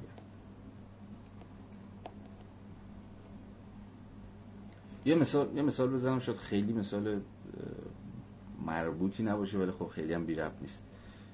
یکی دو روز یه فیلمی از فیلم در دوازده دقیقه از زندگی نرگس محمدی منتشر شده. فکر کنم نمی‌دونم دویچه وله احتمالا کار کرده. حالا مطمئن نیستم. که خب میره تو زندگی شخصی مثلا نرگس محمدی و شما روایت های چیزشو میشنوید. زندگیش چه شکلیه بچه هاش نمی‌دونم بچه هایش که سال هاست ندیدتشون زندگی روزمرش یعنی انگار با انگار با یه جور چیز سرکار دارید. دقیقا با یک داستان با یک سرگذشت خیلی کوتاه البته. سرگذشت زندگی شخصی و روزمره یک آدم. تازه اونجاست که شما ناگهان نرگس محمدی یا هر کسی دیگر رو نه در مقام یک فعال سیاسی. نرگس محمدی کی چیست؟ یا فعال سیاسی. خب هم می‌دونن. راجع چیستیش ما یه چیزایی می‌دونیم. فعال سیاسی است. یا مثلا فلان کس ون‌گوگ کیست؟ او یک نقاش است. مقولات. نام هایی که ما به کار ببریم نام ها یا مقولات راجع چیستی افراد یه چیزایی به ما میگه. ولی راجع کیستیشون نه. ما راجع کیستی اینا خیلی کنجکاویم نیستیم؟ اصلا این رواج این روحی چیز اصلا خودش به چیز تبدیل صنعت به business تبدیل شد این gossip. چیزایی که چه هنرمندان زندگی شخصیشون لابلا می‌خوام بگم آقا فلان کسک مثلا چه می‌دونم. چه یادم نمیاد. هنرمند کم برده این هالیوودی مالیوودی ها مثلا. که آقا لیدی گاگا غیر از اینکه یک خواننده است و خب همه خواننده است مثلا خواننده خوبی هم هست خواننده معروفی هم هست. اما واقعا کیه؟ این کیه مستلزم چیه؟ اینکه شما زندگی سر بیارید. یعنی سرگذشت سرگذشتش. از کجا اومده؟ چجوری بزرگ شده؟ کجا رفته؟ چجوری اولین موسیقیشو مثلا چجوری منتشر کرده و غیره و غیره. نه؟ حالا این وسط میگم کلی business هم شکل گرفته. صنعت اصلا سرگرمی رو دوشه. اتفاقا این داستانگویی حالا چه شایعه چه واقعیت راجب آدمایی که ما راجب چیستیشون می‌دونیم. مثلا فلان بازیگر بسیار معروف هالیوود ولی راجب کیستیشون نمی‌دونیم و دوست داریم بدونیم. اگر در این صورت این آدما واقعی تر میشن. یعنی واقعا یارو کیه؟ تو این مثلا نرگس محمدی خیلی برام جالب بود که خب شما برای اولین بار احتمالاً می‌بینید که با کی سر کار؟ این آدم مثلا چجوری زندگی می‌کنه؟ این آدم احساساتش چیه؟ عواطفش چیه؟ کجا اومده؟ مثلا کی با تغییر همانی آشنا شد؟ که چجوری بچه دار شد؟ چجوری رغم اینکه بچه داشت مثلا همچنان پیگیر بود؟ و غیره و غیره. چیز کاری با خود اون محتوای اون چیز کار ندارم. اون ویدیو در 12 دقیقه کار ندارم. ولی ناگهان یه تصویر دیگه از شما از اون شخص به شما میده نه؟ چون ناگهان با یه چهره دیگه ازش آشنا میشه. شما می‌دونید مثلا ونگوک خب نقاش خیلی بزرگی بوده و فلان اینا. تو تاریخ هنر هم زیاد راجبش حرف می‌زنه راجب مکتبش سبکش مکتب. راجب سبکش سخن گفته میشه خب تکنیکش این بوده تکنیکش اون بوده فلان فلان. جایگاهش در تاریخ هنر. ولی اینا هیچ کدوم از کیستی و چیزی به شما نمیگه. میگه؟ نه. کیستی و مستلزم شما زندگی نامشو بخونید. و جهان جدیدم خیلی علاقه پیدا کرده. و خود اینم گفتم دیگه تبدیل به یه business کرده که زندگی نامه افراد سرگذشت قهرمان ها آدم های بزرگ موفق ها بچه زرنگ ها سلیبریتی ها و غیره و غیره رو بکشه بیرون و نقلش بکنه. چه در قالب اصلا ژانر زندگی نامه نویسی چه در ژانر مثلا آخرین اخبار از هنرمندان هالیوود که نمی‌دونم کجا رفتن کجا تعطیلاتش کجا بوده آخرین دعواشون چی بوده نمی‌دونم و چه رنگی رو دوست دارن چه غذایی رو دوست دارن چه کتابی مثلا می‌خونن. از این ادیبازی بنابراین اینجا و اینها رو گفتم یه ذره حالا مثلا این برنامه رو زدم تا روشن باشه که این بنده خدا چی می‌خواد بگه حرف حسابش چیه؟ یه بار دیگه حالا با این اصاف بخونیم. آنها یعنی داستان ها داستان هایی که ما از داستان هایی که در واقع داستانی که ما از افرادی که دست به کنش زدن. میشنویم؟ آنها بیش از آنچه هر محصولی از محصولات دست آدمی درباره استادکاری که آن را تولید کرده استادکار استادکار دیگه سوژه نیست که الان وجود داشته باشه. نه که وجود نداره. این سوژه مسلط نیست. سوژه مسلط امروز نه دیگه استادکار بلکه مثلا چیز دیگه. چه تولید کننده است. تولید کننده دیگه خط تولید داره همینجوری هم مثلا داره چه چسب تولید می‌کنه داره فولاد تولید می‌کنه داره آفتابه تولید می‌کنه یا هر چیزی. اون با استادکار فرق می‌کنه. استادکار توضیح دادم.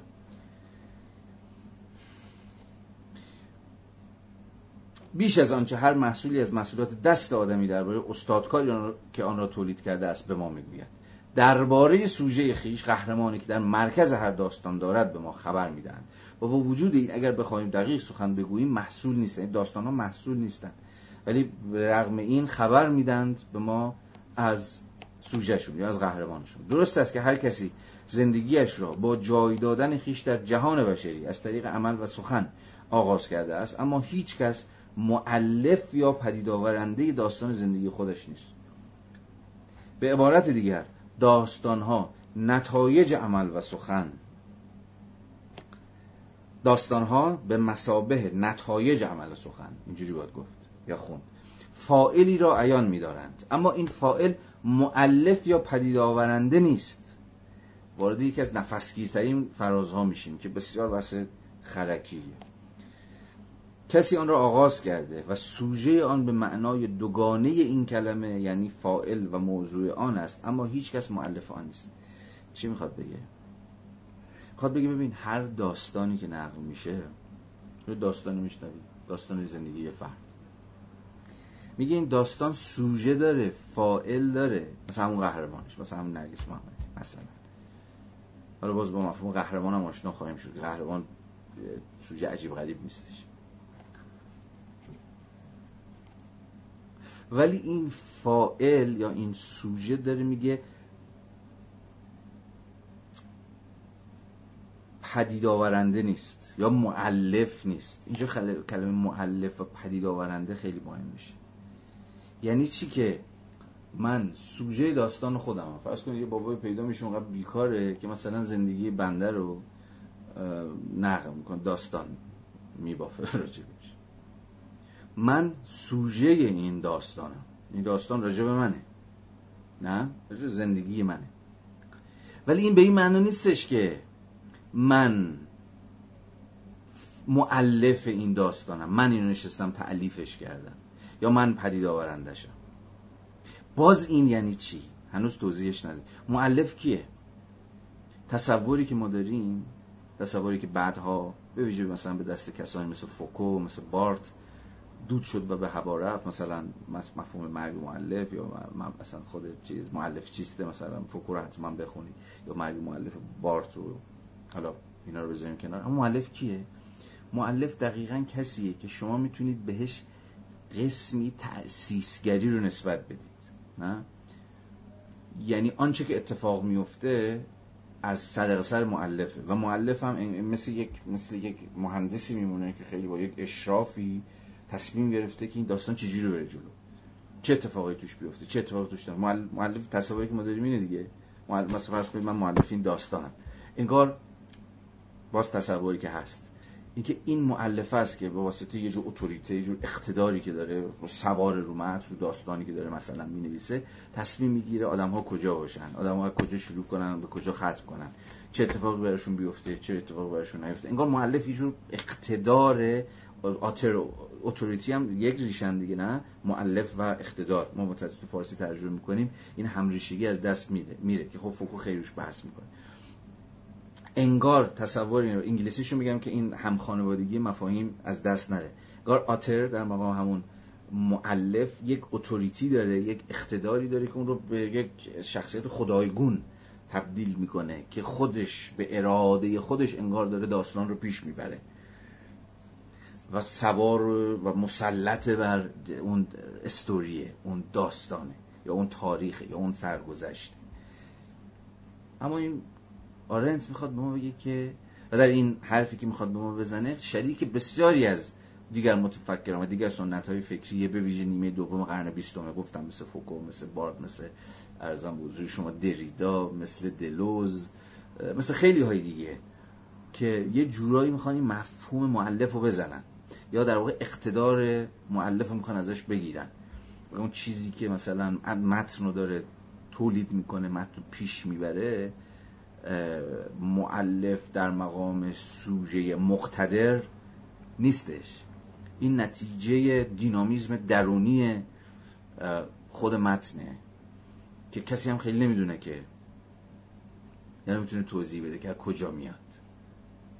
یا چجوری باید راجبش سخن گفت. پس این فراز اجالتا اینجوری بفهمید. الان بعد از بریک از وقتی بریک هم گذشت کنید بعد از بریک در فرازهای که باقی مونده من بیشتر توضیح خواهم داد. اما پس جایی که میگه که هر زندگی هر زندگی هر فردی رو هر فردی رو فردی که گفتیم تکینه سرگذشت من با سرگذشت تو فرق می‌کنه. قصه من با قصه تو فرق می‌کنه. هر کسی هر کسی رو همین الان دستش برداریم و خیابون هم برداریم بیاریم شروع کنه به روایت زندگی خودش می‌بینیم که این عجب زندگی داشته. هیچ شباهتی به زندگی من نداره. پس هر فردی استوری خودشو داره یا سرگذشت خودشو داره. نه؟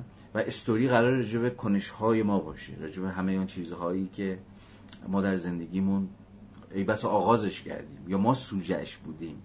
اما نه به این معنا که ما معلفش بودیم ما پدید آورندش بودیم. اینجا خیلی مرز باریکی بین سوژگی و معلف بودن وجود داره. خیلی جا ما اینا رو یکی می‌گیریم دیگه. وقتی میگیم آقا یکی سوژه مثلا اصلا سوژه رو با معلف بودن با تأسیسگر بودن خیلی جاها یکی می‌گیریم. ولی این بابا آرنت در اینجا می‌خواد بین اینها یه مرز بکشه. خیلی باید با آهستگی پیش بریم تا بتونیم دست که منظورش رو بفهمیم. که چرا میگه داستان ها سوژه دارن قهرمان دارن. قهرمان هم کارهای سر زده دیگه کارهای گرده.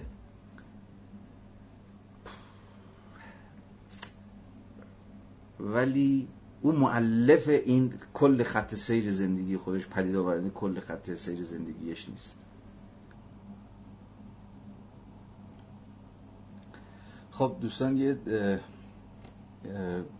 سوال اینجا هست که قبل از اینکه من بحث رو ادامه بدم چون سوال خوبیه چند دقیقه من توضیحش بدم. دوستی پرسیده چرا کنش آرنتی را با خواسته های معیشتی کارگران منطبق می کنید و بالعکس؟ خب سوال سوال درستی. به اعتبار اینترست ها. اگه خاطرتون باشه همین دقایق پیش داشتیم رجوع این حرف می‌زنیم که خود این خود مفهوم اینترست در مقام حالا علایق و منافع چگونه یک فضای بینابینی تولید می‌کنه و می‌سازه که از مجرای این افراد به هم گره می‌خورن و هم کنش میشن. یه جور درگیری جور کو اکتینگ میشن. هم کنشگری یا هم عملی می‌تونیم ترجمهش بکنیم. اما به توضیح بیشتری نیازه. بذارید یه مثال بزنم. و قبل از مثال یه توضیح بدم. باید حواستون باشه.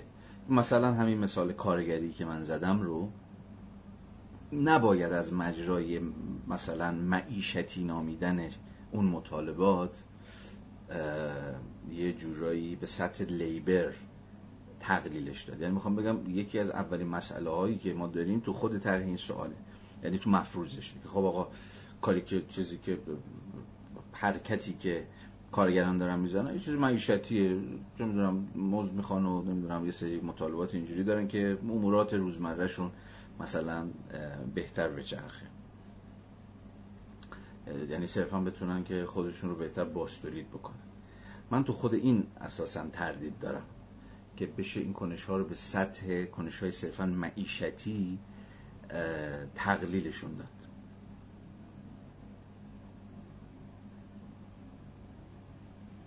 فرض کنید یکی از, یکی از این کارگران جلو شما در میاد و به شما میگه که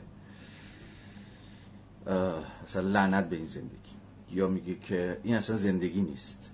یا به شما میگه که این یه زندگی سگیه.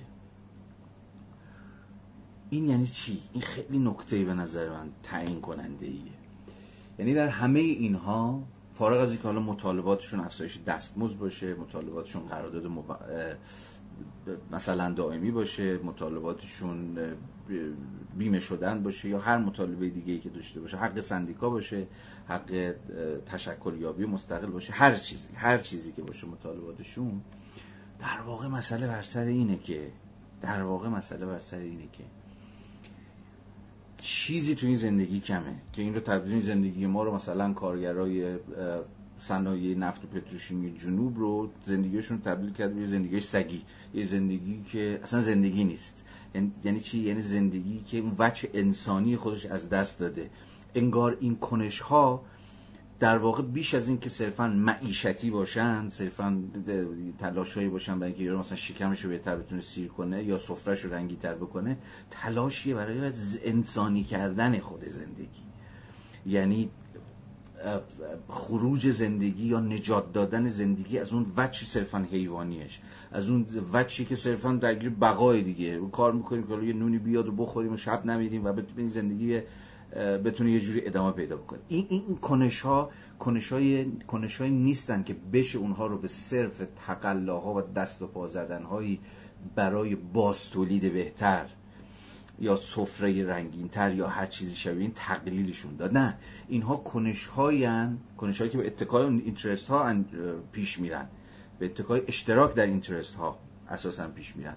اما وچه مهمترش که اونها رو در خوره حالا اگه بخوام با ترمینولوژی بحث خودمون پیش بریم اونها رو به واقع در خور نام کنش می‌کنه. کنش چی بود؟ همون چیزی بود که آرد می‌گفت که همون وجه انسانی خود زندگی انسانه. انسانی که صرفا درگیر لیبره یا صرفا درگیر ورکه انگار انگار زندگیش یه چیزی کم داره. انگار هنوز زندگیش اون وجه تماما انسانی خودش رو پیدا نکرده. من فکر می‌کنم که این کنش ها این کنش های همین کارگرانی که دور برامون هستن. یا کنش های که در همین یکی دو هفته اخیر در خوزستان تجربه کردیم کنش های مش آدم پاپتی که نبود که. کنش های مش صرفا آدمی که گشتن و تشنن و نه این اینا چیزی بیش از اینه. اینا کنشایی هم برای دفاع از زندگی انسانی. این زندگی که به سطح زندگی حیوانی تقلیل پیدا کرده. حالا حیوانی هم اینجا صفت چیز نیست توهین به حیوانات نشه. چون حالا راجبه خود این صفت حیوانی هم میشه صحبت کرد. یعنی زندگی که دیگه ارج خودش از دست داده دیگه احترام خودش از دست داده کرامت خودش از دست داده. برای یه برای یه, یه لقمه نون برای یه دو ساعت برق برای دو, دو جور آب چون کل زندگی تو مثلا با دست و پا بزنی و نفست از همه وجودت در بره. بنابراین این کنش ها بیش از این که یه سری کنش های باز میگم معیشتی برای و در حق آدمایی باشه که فقط گشنن و تشنن که ما عموما اینجور کنش ها رو چیزم می‌کنیم. ممکنه حالا دلم براش بسوزونیم و بگیم آخه حیوانک یا گناه دارن. ولی این کنش ها اتفاقا کنش برای برکشیدن خود زندگی. برای اینکه برای این سخن که حق ما چیزی بیشتر از اینه. یا حق ما این زندگی حیوانی و نباتی نیست. پس این کنش ها قراره که بچه انسانی زندگی رو باز بیابن. انگار کنش ها قراره که دقیقا زندگی رو از صرف تقلیلش و فروکاستش به بقا بر بکشن. آقا زندگی فقط بقا نیست که. فقط بله بقا باشه که به هر چنگ و دندونی آدم خلاصه می‌تونه با هر تقلایی با هر دست پا زدن یه جورایی می‌تونه همچنان زنده بمونه. ولی زندگی که فقط زنده بودن نیستش که. بارها در همین کلاس هم بس زندگی چیزی بیش از اینه. پس این این کنش ها حتی اگر برای یه جور آب باشن حتی برای حتی اگه فقط برای یه افزایش دستمزد ساده باشن در واقع کنش هایی هستند برای معطوف به زندگی. یا در واقع تلاشایی هم برای یک زندگی درخور یک زندگی شایسته. همه تصور این حتی این روزان بحث این بود دیگه که آقا این زندگی نیست که. این کجا زندگیه؟ انگار تو ذهن هممون هست که زندگی یه غیر از غیر از حق بقا ما یک حق یا حق حیات صرف ما یک حق حیات نیک هم داریم. یا اون چیزی که همین اسمش بوده زندگی در خور شایسته هم داریم. مثلا نیست که فقط باید زنده بمونیم. مثلا اینکه باید خوب زندگی کنیم. نه؟ پس دقیقا اینجاست که اینها به زعم من میشن کنش در مقام همون وجه انسانی انسان. جایی که انسان انسان میشه. برای اینکه به دنبال چیزی بیش از صرف بقاست. حالا اینا به نظرم می‌رسید. الان. نمی‌دونم چقدر به درد خود میشه و باید این بحث البته که بسیار بسیار ادامه داد. و امیدوارم مجالی باشه که ما بتونیم بشه ادامهش بدم. اما یه نکته دیگه هم بگم که اینجا در بحث آرنت انگار مفروضه و خوب خیلی دست خودش اینجا برای ما رو نمی‌کنه. اجازه من چند لحظه ای راجبش و دوربرش درنگ بکنم و اون اینه که حالا راجع داستان راجع به سرگذشت و اینا حرف زدیم و جلوتر بریم بازم تکلیفی ذره بیشتر روشن میشه. اما انگار مفروض آرنت اینه مفروض پنهانش اینه که ببین هر زندگی که ارزش روایت کردن نداره. اون زندگی هایی که روایت میشه به این دلیله که طرف یه چیزی یه, یه کار مهمی تو زندگیش کرده. اصلا آدم مهمیه. یعنی کنش های ازش سر زده که به واقع او رو تبدیل به قهرمان کرده.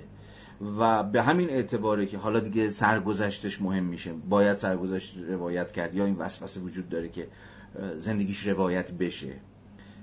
حالا اینجا میشه از این حرف که آیا حق روایتگری یا اینجوری بذارید بگم حق روایت شدن زندگی ها فقط از آن قهرمان هاست فقط از آن اونهایی است که زندگی شکوهمندی داشتن. بله کسی نمی‌دونه زندگی من رو روایت بکنه. خب ولی زندگی نرگس محمدی رو میرن روایت کنن. این, این تصادفی نیستش. هنوزم تصور اصلا کامن سنس تصور عام همینه که هر زندگی حق روایت در واقع زندگی ها به شکلی به اندازه برابر حق روایت شدن ندارن. یا بذارید اینجوری بگم ارزش روایت شدن ندارن. زندگی های هستن که ارزش روایت شدنشون تبدیل شده به داستان به سرگذشت. از برخی زندگی ها بیشتره. ما در درون چنین جهانی زندگی می‌کنیم. بی تردید درون چنین جهان زندگی می‌کنیم. سرگذشت هایی که در میانی که فلانی زندگیش فیلم میشه و انبوی از آدمای دیگه زندگیشون فیلم نمیشه. یا زندگی نامه راجع به فلان کس هست راجع به بهمان کس هست راجع به خیلی های دیگه نیست. نه؟ این این تصادفی نیست. در واقع اینجا ما با اصلا با خود ارد با دوباره می‌رسم به مفهومی که خیلی دارم روزه بهش فکر می‌کنم. به نابرابری در ارزش زندگی ها انگار کم و بیش همه ما به زبان بیزبانی یا با چراغ خاموش پذیرفتیم که آقا ارزش زندگی ها برابر نیست. یه عده زندگیشون ارزشمندتره. مثلا به این دلیل که قهرمانانتر زندگی کردن. یا مو... امروز موفقترن. یا هر کوفت دیگه و ایناست که زندگیشون روایت پذیری زندگیشون یا ارزش روایت شدن زندگیشون بیشتره. دقیقا به دلیل کارهای بزرگ و شکومند و سترگی که مثلا ازشون سر زده.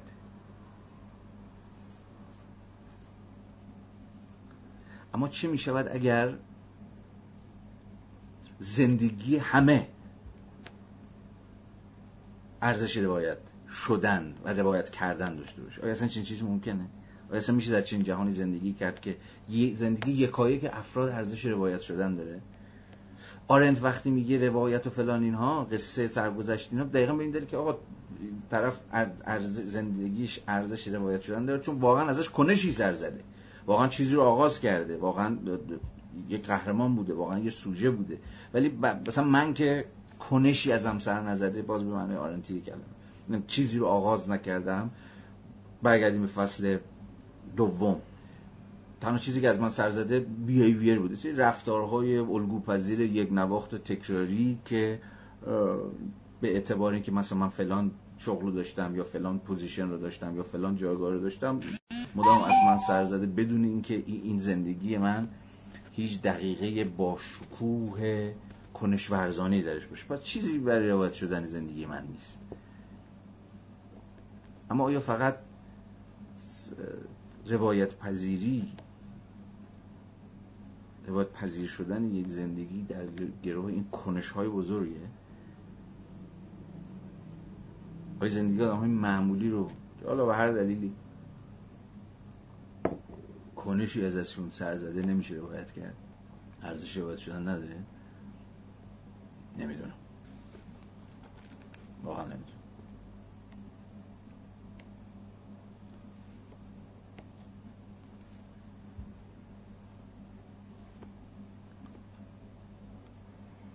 یکی نوشته کلمه بهتر از پاپتی نبود حسام. نه کلمه بهتری نبود.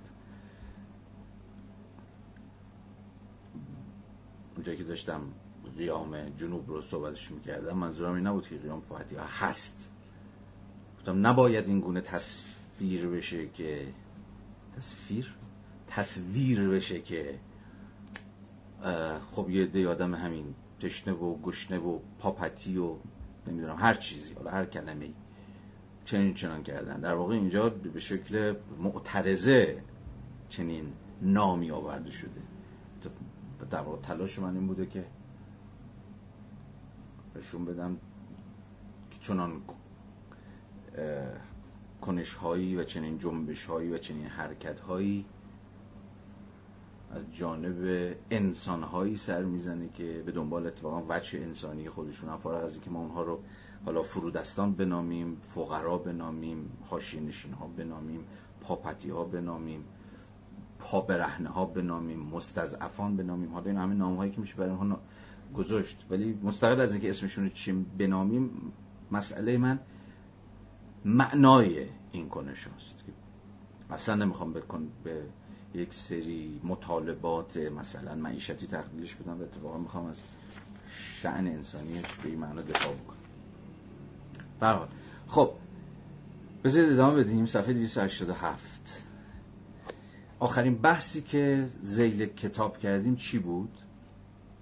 آخرین بحثی که زیل کتاب کردیم و بهش رسیدیم این بود که آرنت گفته بود که ارزم به حضور شما که این سرگذشت ها سوژه دارن ولی معلف ندارن ولی پدید آورنده ندارن. یه ذره صحبت کردیم که معنای معلف چیه و معنای پدید آورنده چیه. حالا بذارید ادامه بدیم. 287 پاراگراف اول خط پنجم از پایین. بغرنجی قضیه در این است که در هر رشته از رخدادهایی که با هم داستانی را تشکیل می دهند که معنا و پیامی منحصر به فرد دارد حد اکثر می توانیم فائلی را جدا کنیم که کل روند را به راه انداخته است. یعنی اون سوژه یا فائل رو آرنت میپذیره که فرض کنید شما دارید داستان مثلا همین کارگران رو روایت می‌کنید. یا داستان مثلا جنبش دانشجویی رو دارید روایت می‌کنه خب؟ هر داستانی راجب هر گروهی از انسان ها در هر دوره تاریخی این, این شما با چنین داستانی سر کار دارید و این روایت شده.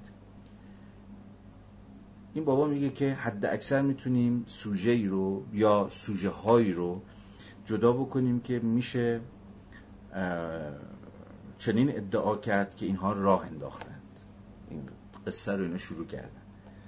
یعنی آغازگر بودن. دوباره برمیگردیم به بچه آغازگرانه کنش. یعنی آغاز این حرکت رو میشه مثلا به دانشجویان X نسبت داد. میشه به کارگران Y نسبت داد. یا میشه به این ش... حالا ممکنه شخص باید حتی باشه. که ناگهان مثلا دست از کار می‌کشه. و میگه شاشیدم مثلا تو اصلا تو این زندگی تو این کار و فلان و فلان. و سلسله ای از دیگر کنش ها هم به راه میفته دیگرانی هم میپیوندند و داستان ادامه پیدا می‌کنه و ما نمی‌دونیم آخر اوقاتش چی میشه.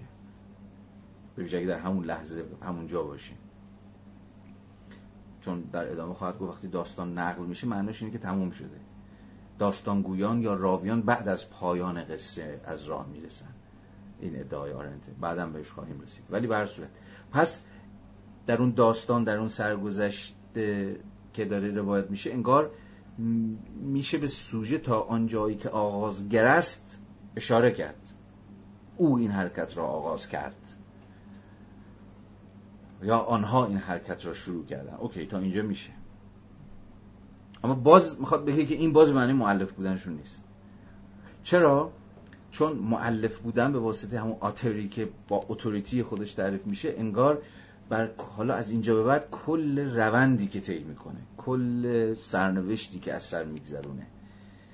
از اینجا به بعدش دیگه اتفاقا یادتون هست دیگه بچه تعریف دیگه کنش چی بود؟ پیش بینی پذیریش بود. حرکت شما آغاز کردید. ولی از یه جایی به بعد دیگه خودتون مطمئن نیستید که این کنش از کجا قرار سر در بیاره. به چه کنش های دیگه وصل میشه؟ چه متغیرهای دیگه میان و مداخله می‌کنن. چه ترکیبی در هم پیشیده ای از کنش ها و واکنش ها اتفاق میفتن و این کنش به چه سمت و سوی می‌بره. از اینجا به بعدی که دیگه آرنت میگه سوژه داره این داستان ها ولی معلف نداره. چون معلف یا اون سوژه اولیه اون اقتدار یا اون تسلط بر پیامدهای کنششو نداره. بغرنجی قضیه در این است که در هر رشته از رخدادهایی که با هم داستانی را تشکیل می‌دهند که معنا و پیامی منحصر به فرد دارد حد اکثر می توانیم سوژه یا فائلی را که کل روند را به راه انداخته است جدا کنیم. و با آنکه این فائل غالبا سوژه یعنی قهرمان داستان باقی میماند هیچگاه نمی‌توانیم به سراحت و بدون هیچ ابهامی به این فاعل اشاره کنیم و بگوییم که او پدید آورنده نتیجه نهایی آن بوده است. پس انگار معلف بودن و پدید آور بودن ناظر بر نتیجه کنشه. در, در آغاز رو میشه نسبت داد. به من به تو. در مقام سوژه. من آغاز کردم تو آغاز کردی ما آغاز کردیم.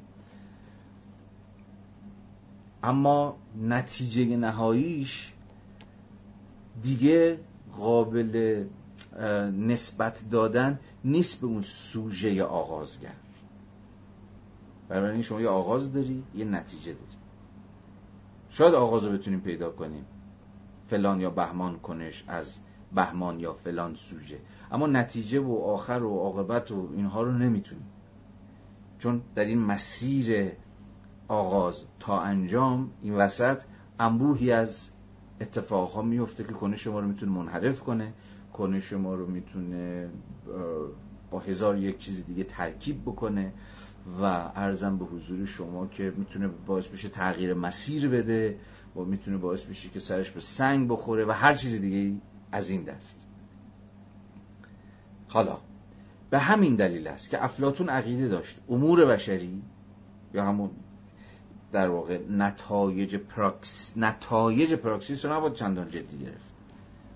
چرا؟ حالا به این دلیل که اعمال یا کنش های انسان ها به, هر... به حرکات عروسک های خیمه شب بازی میماند که دستی نامرئی در پس صحنه آنها را کارگردانی می کند به طوری که از قرار معلوم انسان ملعبه است در دست خدایی.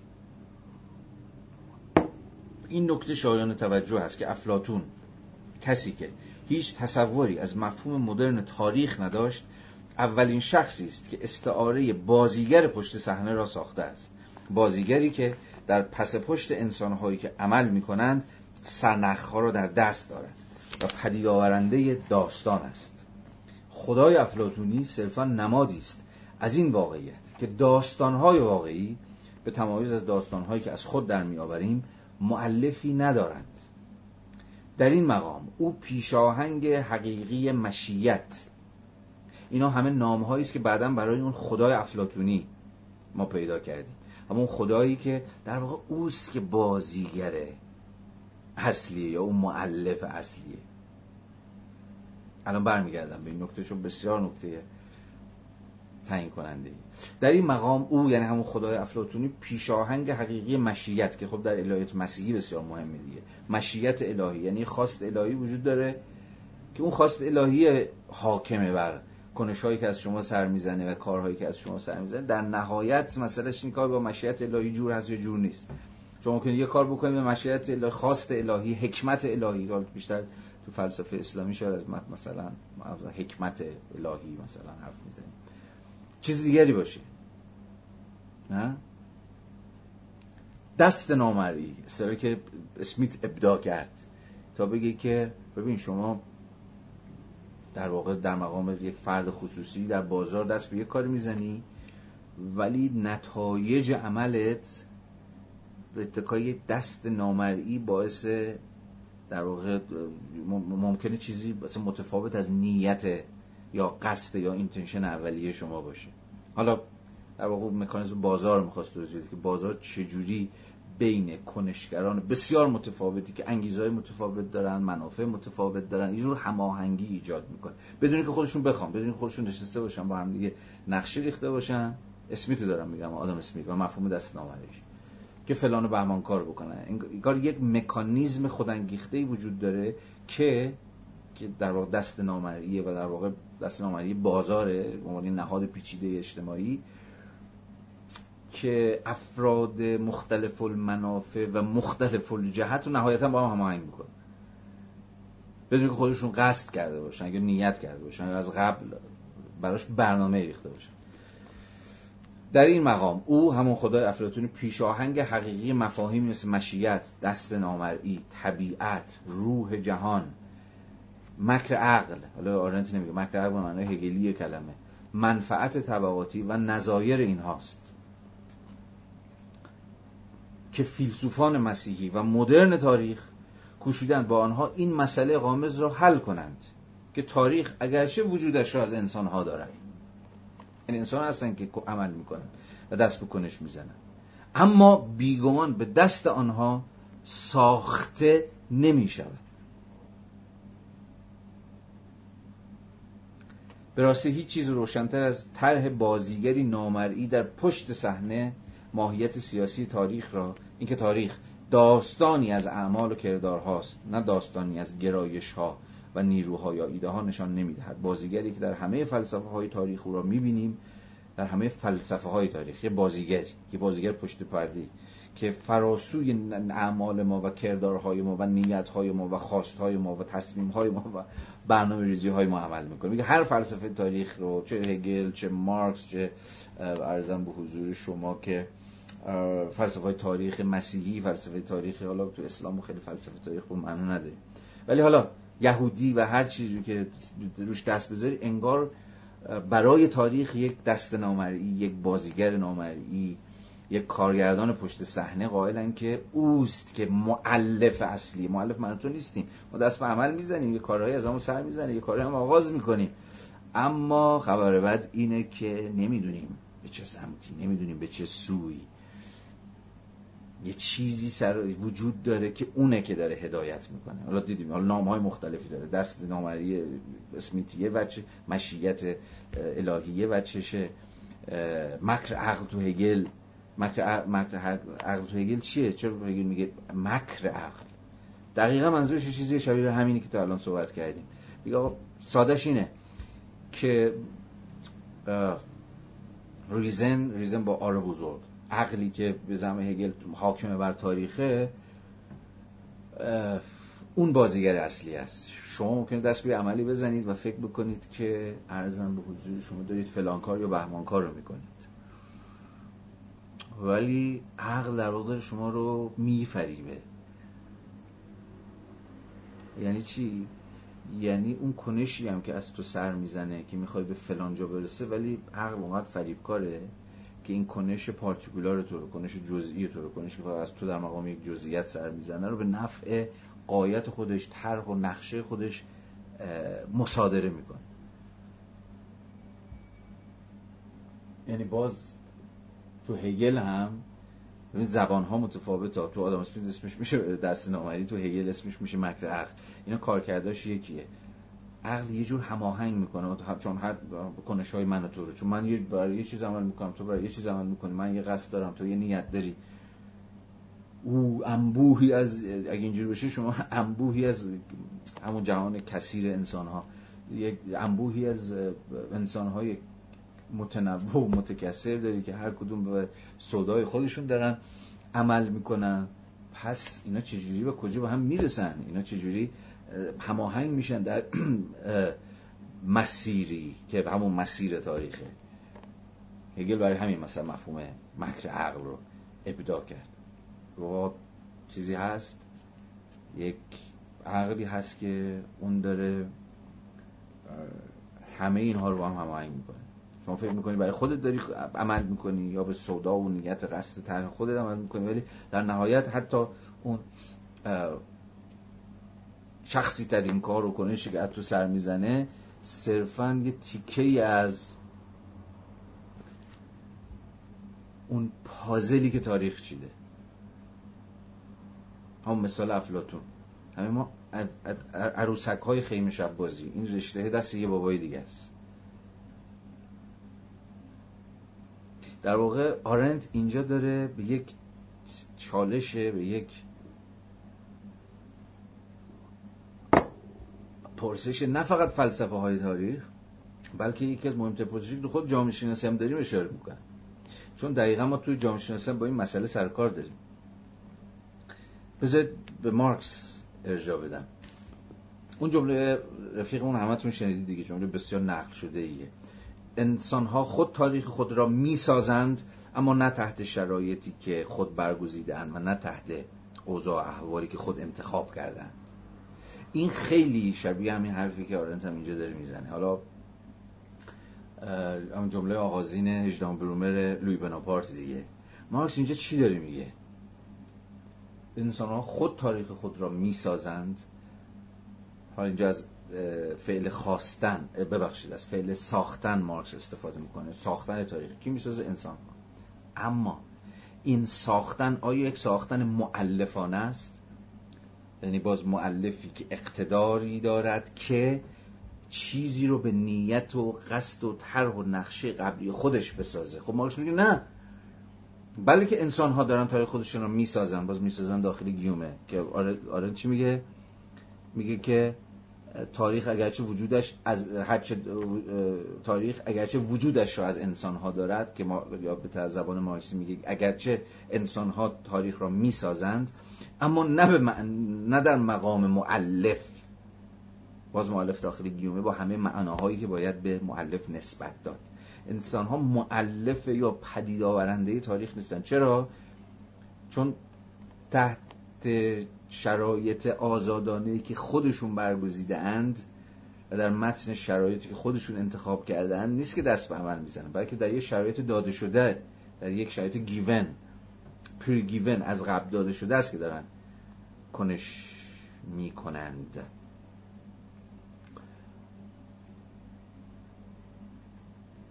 بنابراین انگار که فرض وجود معلف هم بسته است با فرض یه جور اراده آزادی که می‌تونه به اتکای اون اقتدار و که داره تر خودش پیش ببره و نقشه خودش رو پیش ببره. ولی خبر بعد اینه که نداریم چنین چیزی.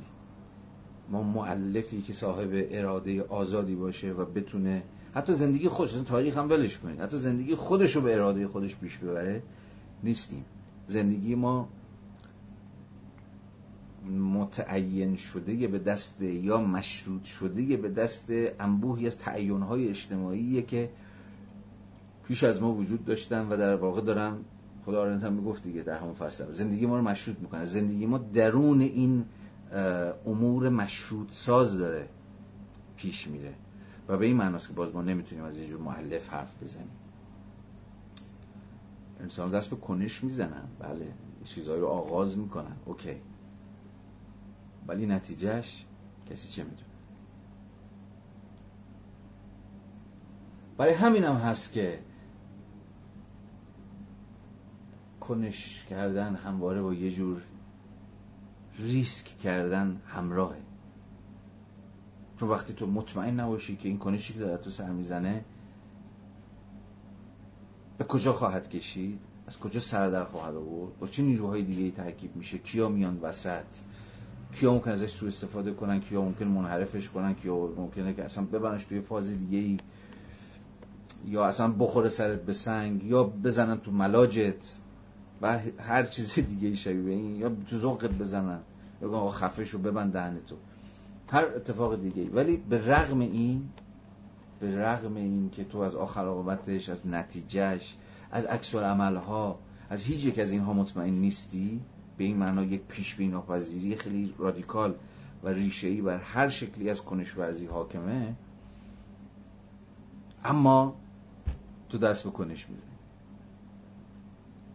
نه به این معنا که حالا هرچه بادا باد. خب معلومه که هر کسی یعنی که دست به کنش می‌زنه باز ملاحظاتی رو در نظر می‌گیره سعی می‌کنه که تا جایی که می‌تونه محاسبه کنه سبک سنگین کنه بکنه نکنه فلان و بهمان. اینم بخش از واقعیته. اینم که نمیشه کتمان کرد اما در نهایت اون لحظه تصمیم انگار لحظه که من باید الان برم بالای این پست برق و این روسری لعنتی رو بگیرم روی این چوب باز در نهایت یه لحظه تصمیمه. یعنی یه جور ریسک کردنه. و برای همین هم هست که همیشه باز در ادامه هم خواهیم دید. با یه جور شجاعت عجین شده. شجاعت این که از ساحت بیهیویر بیای بیرون از ساحت رفتار یک نواخت پیش بینی پذیری که از همه آدم ها داره سر می‌زنه بیای بیرون. یا از ساحت نهان بودگی خارج بشی از ساحت یکی همچون بسیاران. و ناگهان به خودت در مقام کسی که دست به کنش می‌زنه یک جور تمایز یک جور برجستگی یا هر چیزی شبیه به این ببخشی. فارغ از اینکه حالا این کنشت بازم میگم. از کجا سر در بیار پس به این معنا ما داریم به یک منظومه مفهومی می‌رسیم که یه سرش کنشه و آغازگریه یه سر دیگهش منظومه یک سر دیگهش یه جور ریسک کردنه یک جور غمار کردنه یک جور دل رو به دریا زدنه و یک جور شجاعت بیشه کردنه. با ملاحظه همه اون وجوه پیشبینی ناپذیر آخر و عاقبت اون کنش.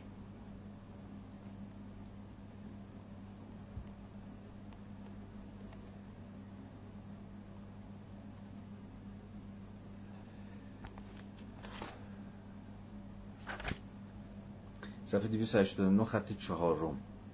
حالا یه بحث دیگر رو مطرح می‌کنه آرنت ولی در پاراگراف بعد بهش برمیگرد رفقا سوال هاتون خیلی زیاد شد. من نمی‌رسم واقعا حینه من عوض می‌خوام.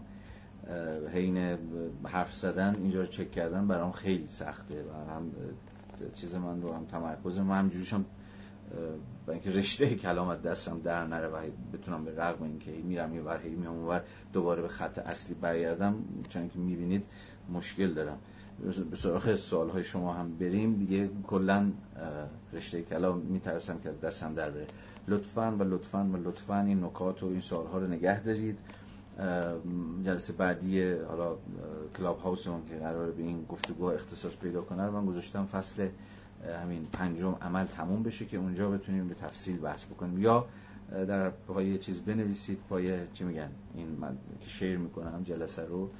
بنویسید یا خصوصی بپرسید یا اونجا مطرحش بکنید که من مجال و فراغت و تمرکز بیشتری داشته باشم که بتونم به سوالای به سوالاتون تا اونجایی که می‌تونم جواب بدم. برای اگه نمی‌بینم بذارید به حساب اینکه دستم یه ذره بست است حین پیش برده بحث برحال 285 پاراگراف چهارم. تنها با دانستن داستانی که هر کس خود قهرمان آن است به عبارت دیگر تنها با دانستن سرگذشت هر کس پی می‌بریم که او کیست یا که بوده است. راجع به این حرف زدم.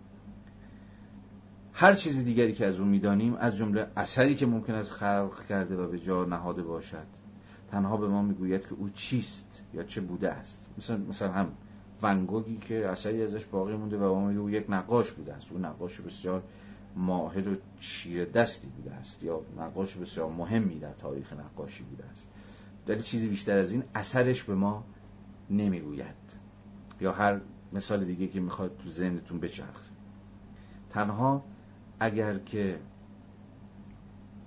داستان زندگی رو یعنی سرگذشت رو بدونیم می‌تونیم به کیستی فرد پی ببریم که هفته دقایق پیش توضیحش دادم به عبارت دیگه کیستی فرد ناظر به اون وچه بی همتا و تکین زندگیشه. ونگوگ یک نقاش بسیار بزرگ ماهره و مهمه در تاریخ نقاشی. اوکی. این چیستی رو به ما میگه ولی خب از این حس با خیلی دیگه که اونام نقاشن اونام کارشون درسته اونام آدم مهمی بودن در تاریخ نقاشی هم‌عرض میشه. نه؟ ونگوگ داری شما سزان داری شما پیکاسو داری شما ایکس داری ایگرگ داری چه می‌دونم. اینا اینا همه نقاشان بزرگن. تا هر کتاب تا خونه هم باز می‌کنیم می‌بینی یه فصلش راجبه اینه یه فصلش هم راجبه اینه. آثارشون دارم میگم. ولی اون چیزی که وجه بی همتای اونهاست همون سرگذشته.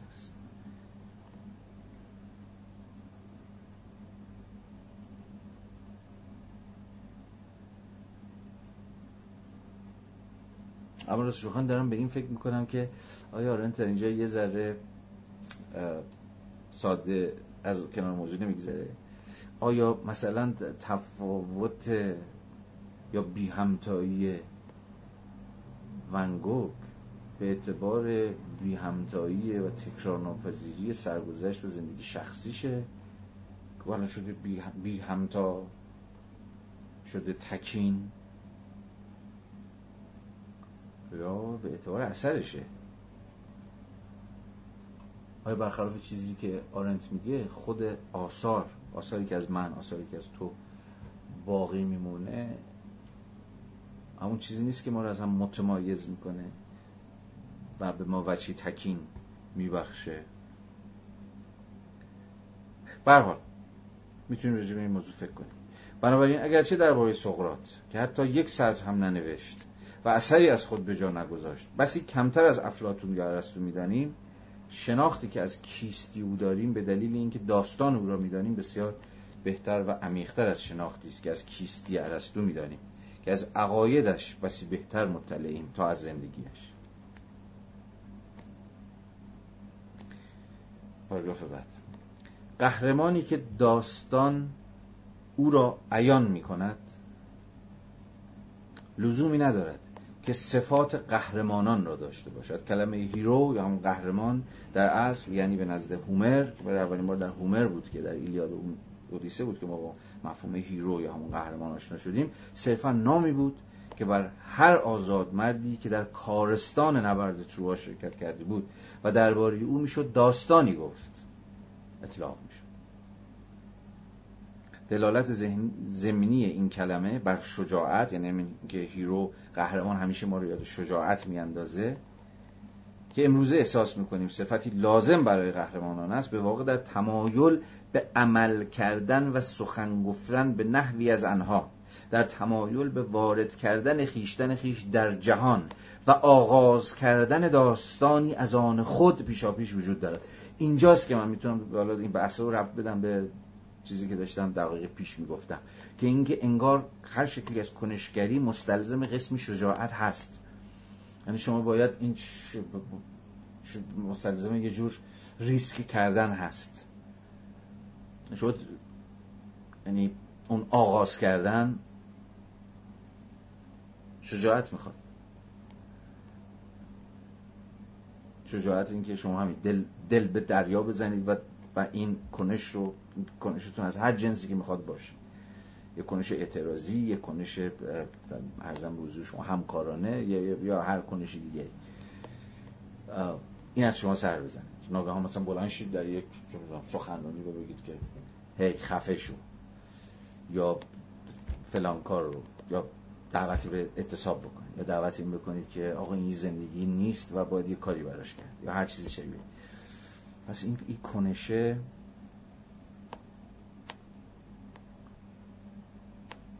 همون شجاعت آغاز کردن یه چیز جدید. بدون اینکه بازم میگم شما مطمئن باشید که اگه الان بلندشم این حرفو بزنن اگه الان مرتکب این کنش بشن چه اتفاقی ممکنه بیفته؟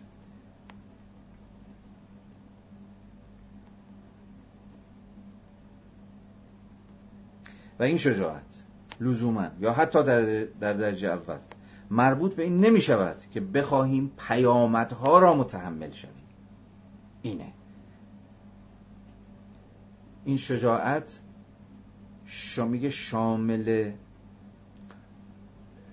این نمی شود که بخواهیم پیامدها رو متحمل شویم. من می‌تونم جمله دقیق تری از آرنت به کار ببرم. مسئله اینه که من دست به کنش می‌زنم به رغم این که در قبال پیامدهای کنش خودم این کاری که می‌خوام آغاز بکنم مطمئن نیستم. و هیچ وقت نمی‌تونم پیش بینی بکنم با هیچ درجه از اطمینان که آنچه که آغاز خواهم کرد کنشی که از من سر خواهد زد راه به کجا خواهد برد. و آیا اصلا اون چیزی خواهد بود که من می‌خواستم؟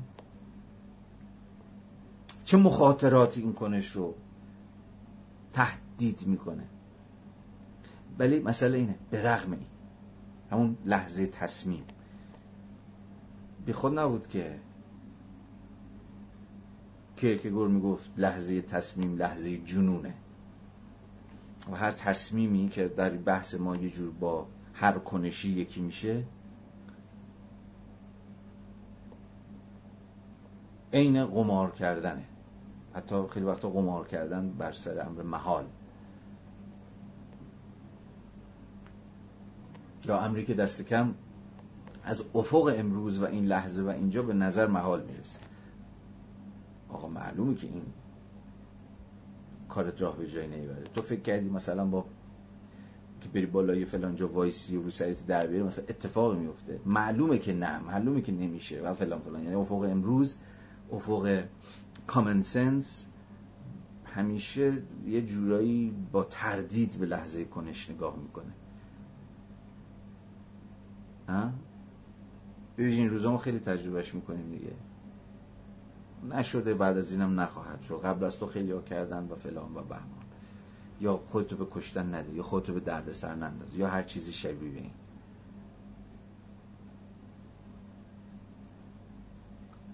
ولی به رغم این کنش مسئلهش اینه که به رغم اینه که دست به عمل می‌زنی. یعنی حتی به رغم ترس. چون ترس و شجاعت لزوما تضادی با هم دیگه ندارن ها. مسئله این نیست که کسی که کسی که شجاعه نمیترسه. ابدا.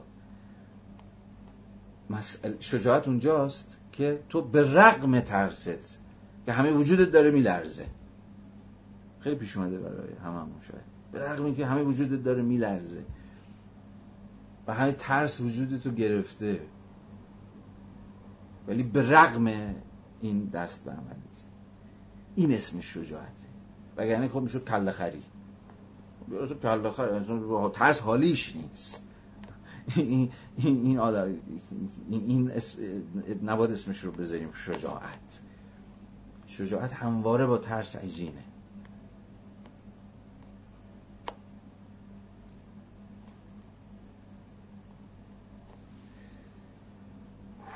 و این شجاعت لزوما یا حتی در درجه اول مربوط به این نمی شود که بخواهیم پیامدها رو متحمل شویم. شجاعت و حتی جسارت پیشا پیش در ترک نهانگاه خصوصی خیش. یعنی همون گوشه امن و دنجی که من دارم دارم زندگی می‌کنم و یکی هم مثل بسیاران و به این اعتبار تهدید و ترسی ندارم. دارم زندگی می‌کنم دیگه. چیکار دارم به این چیکار دارم به اون. ولی کنش به این معناست که میگه معادل با ترک نهانگاه خصوصیه. و به این معنای که همواره با شجاعت در هم تنیده است. شجاعت و حتی جسارت پیشا پیش در ترک نهانگاه خصوصی خیش و نشان دادن اینکه کیستیم. وقتی شما از اون نهانگاه خصوصی میای بیرون ناگهان می‌گویی من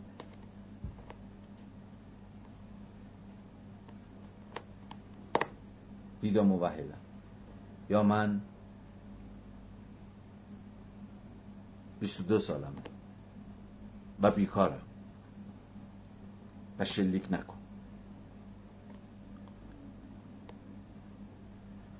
در منکشف ساختن و آشکار ساختن خیشتن خیش حاضر است. شجاعت رو داریم خود این منکشف اینکه شما خودتو آشکار کنی از اون نهانگات بیای بیرون از اینکه یکی مثل بسیاران باشی بزنی بیرون. خود این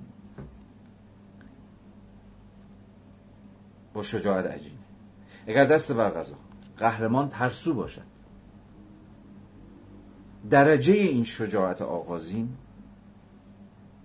که بدون عمل و سخن و بنابراین طبق باور یونانیان آزادی چون تجربه آزادی زمانی که شما دست به عمل می‌زنی و دست به و, و, و, سخن میگی.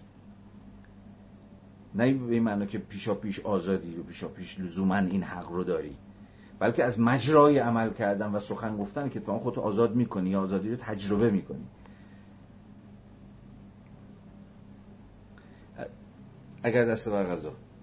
قهرمان ترسو باشد درجه این شجاعت آغازین که بدون آن عمل و سخن و بنابراین طبق باور یونانیان آزادی به هیچ رو امکان ندارد کمتر نیست و شاید حتی بیشتر هم باشد. میگه دست بر قهرمان ترسو باشه و همون که داشتم می‌گفتم این شجاعت آغازینه خیلی اهمیت بیشتری پیدا می‌کنه. خیلی پررنگتره خیلی شدیدتره. چون شما باید بتونید از اون ترس فائق بیاید دیگه. ترس فائق اومدن بر کنش. اینجوری. خب یا زونیمه بذارید تموم کنیم. جلسه امشب رو من دیگه بند 26 رو باید شروع نمی کنم اوه مرسی که همراهی کردید. می‌دونم جلسه یه ذره سختی بود. منم یه ذره تردید دارم که تونسته باشم بحثا رو خوب پیش برده باشم و گره ها رو گشوده باشم. نمی‌دونم. ولی به هر حال به همین اندازه زورا می‌رسید دیگه. هر شد شب همگی به خیر مواظب خودتون باشید. امیدوارم در این هفته که در پیش داریم انسانی کشته نشه. مرسی شب.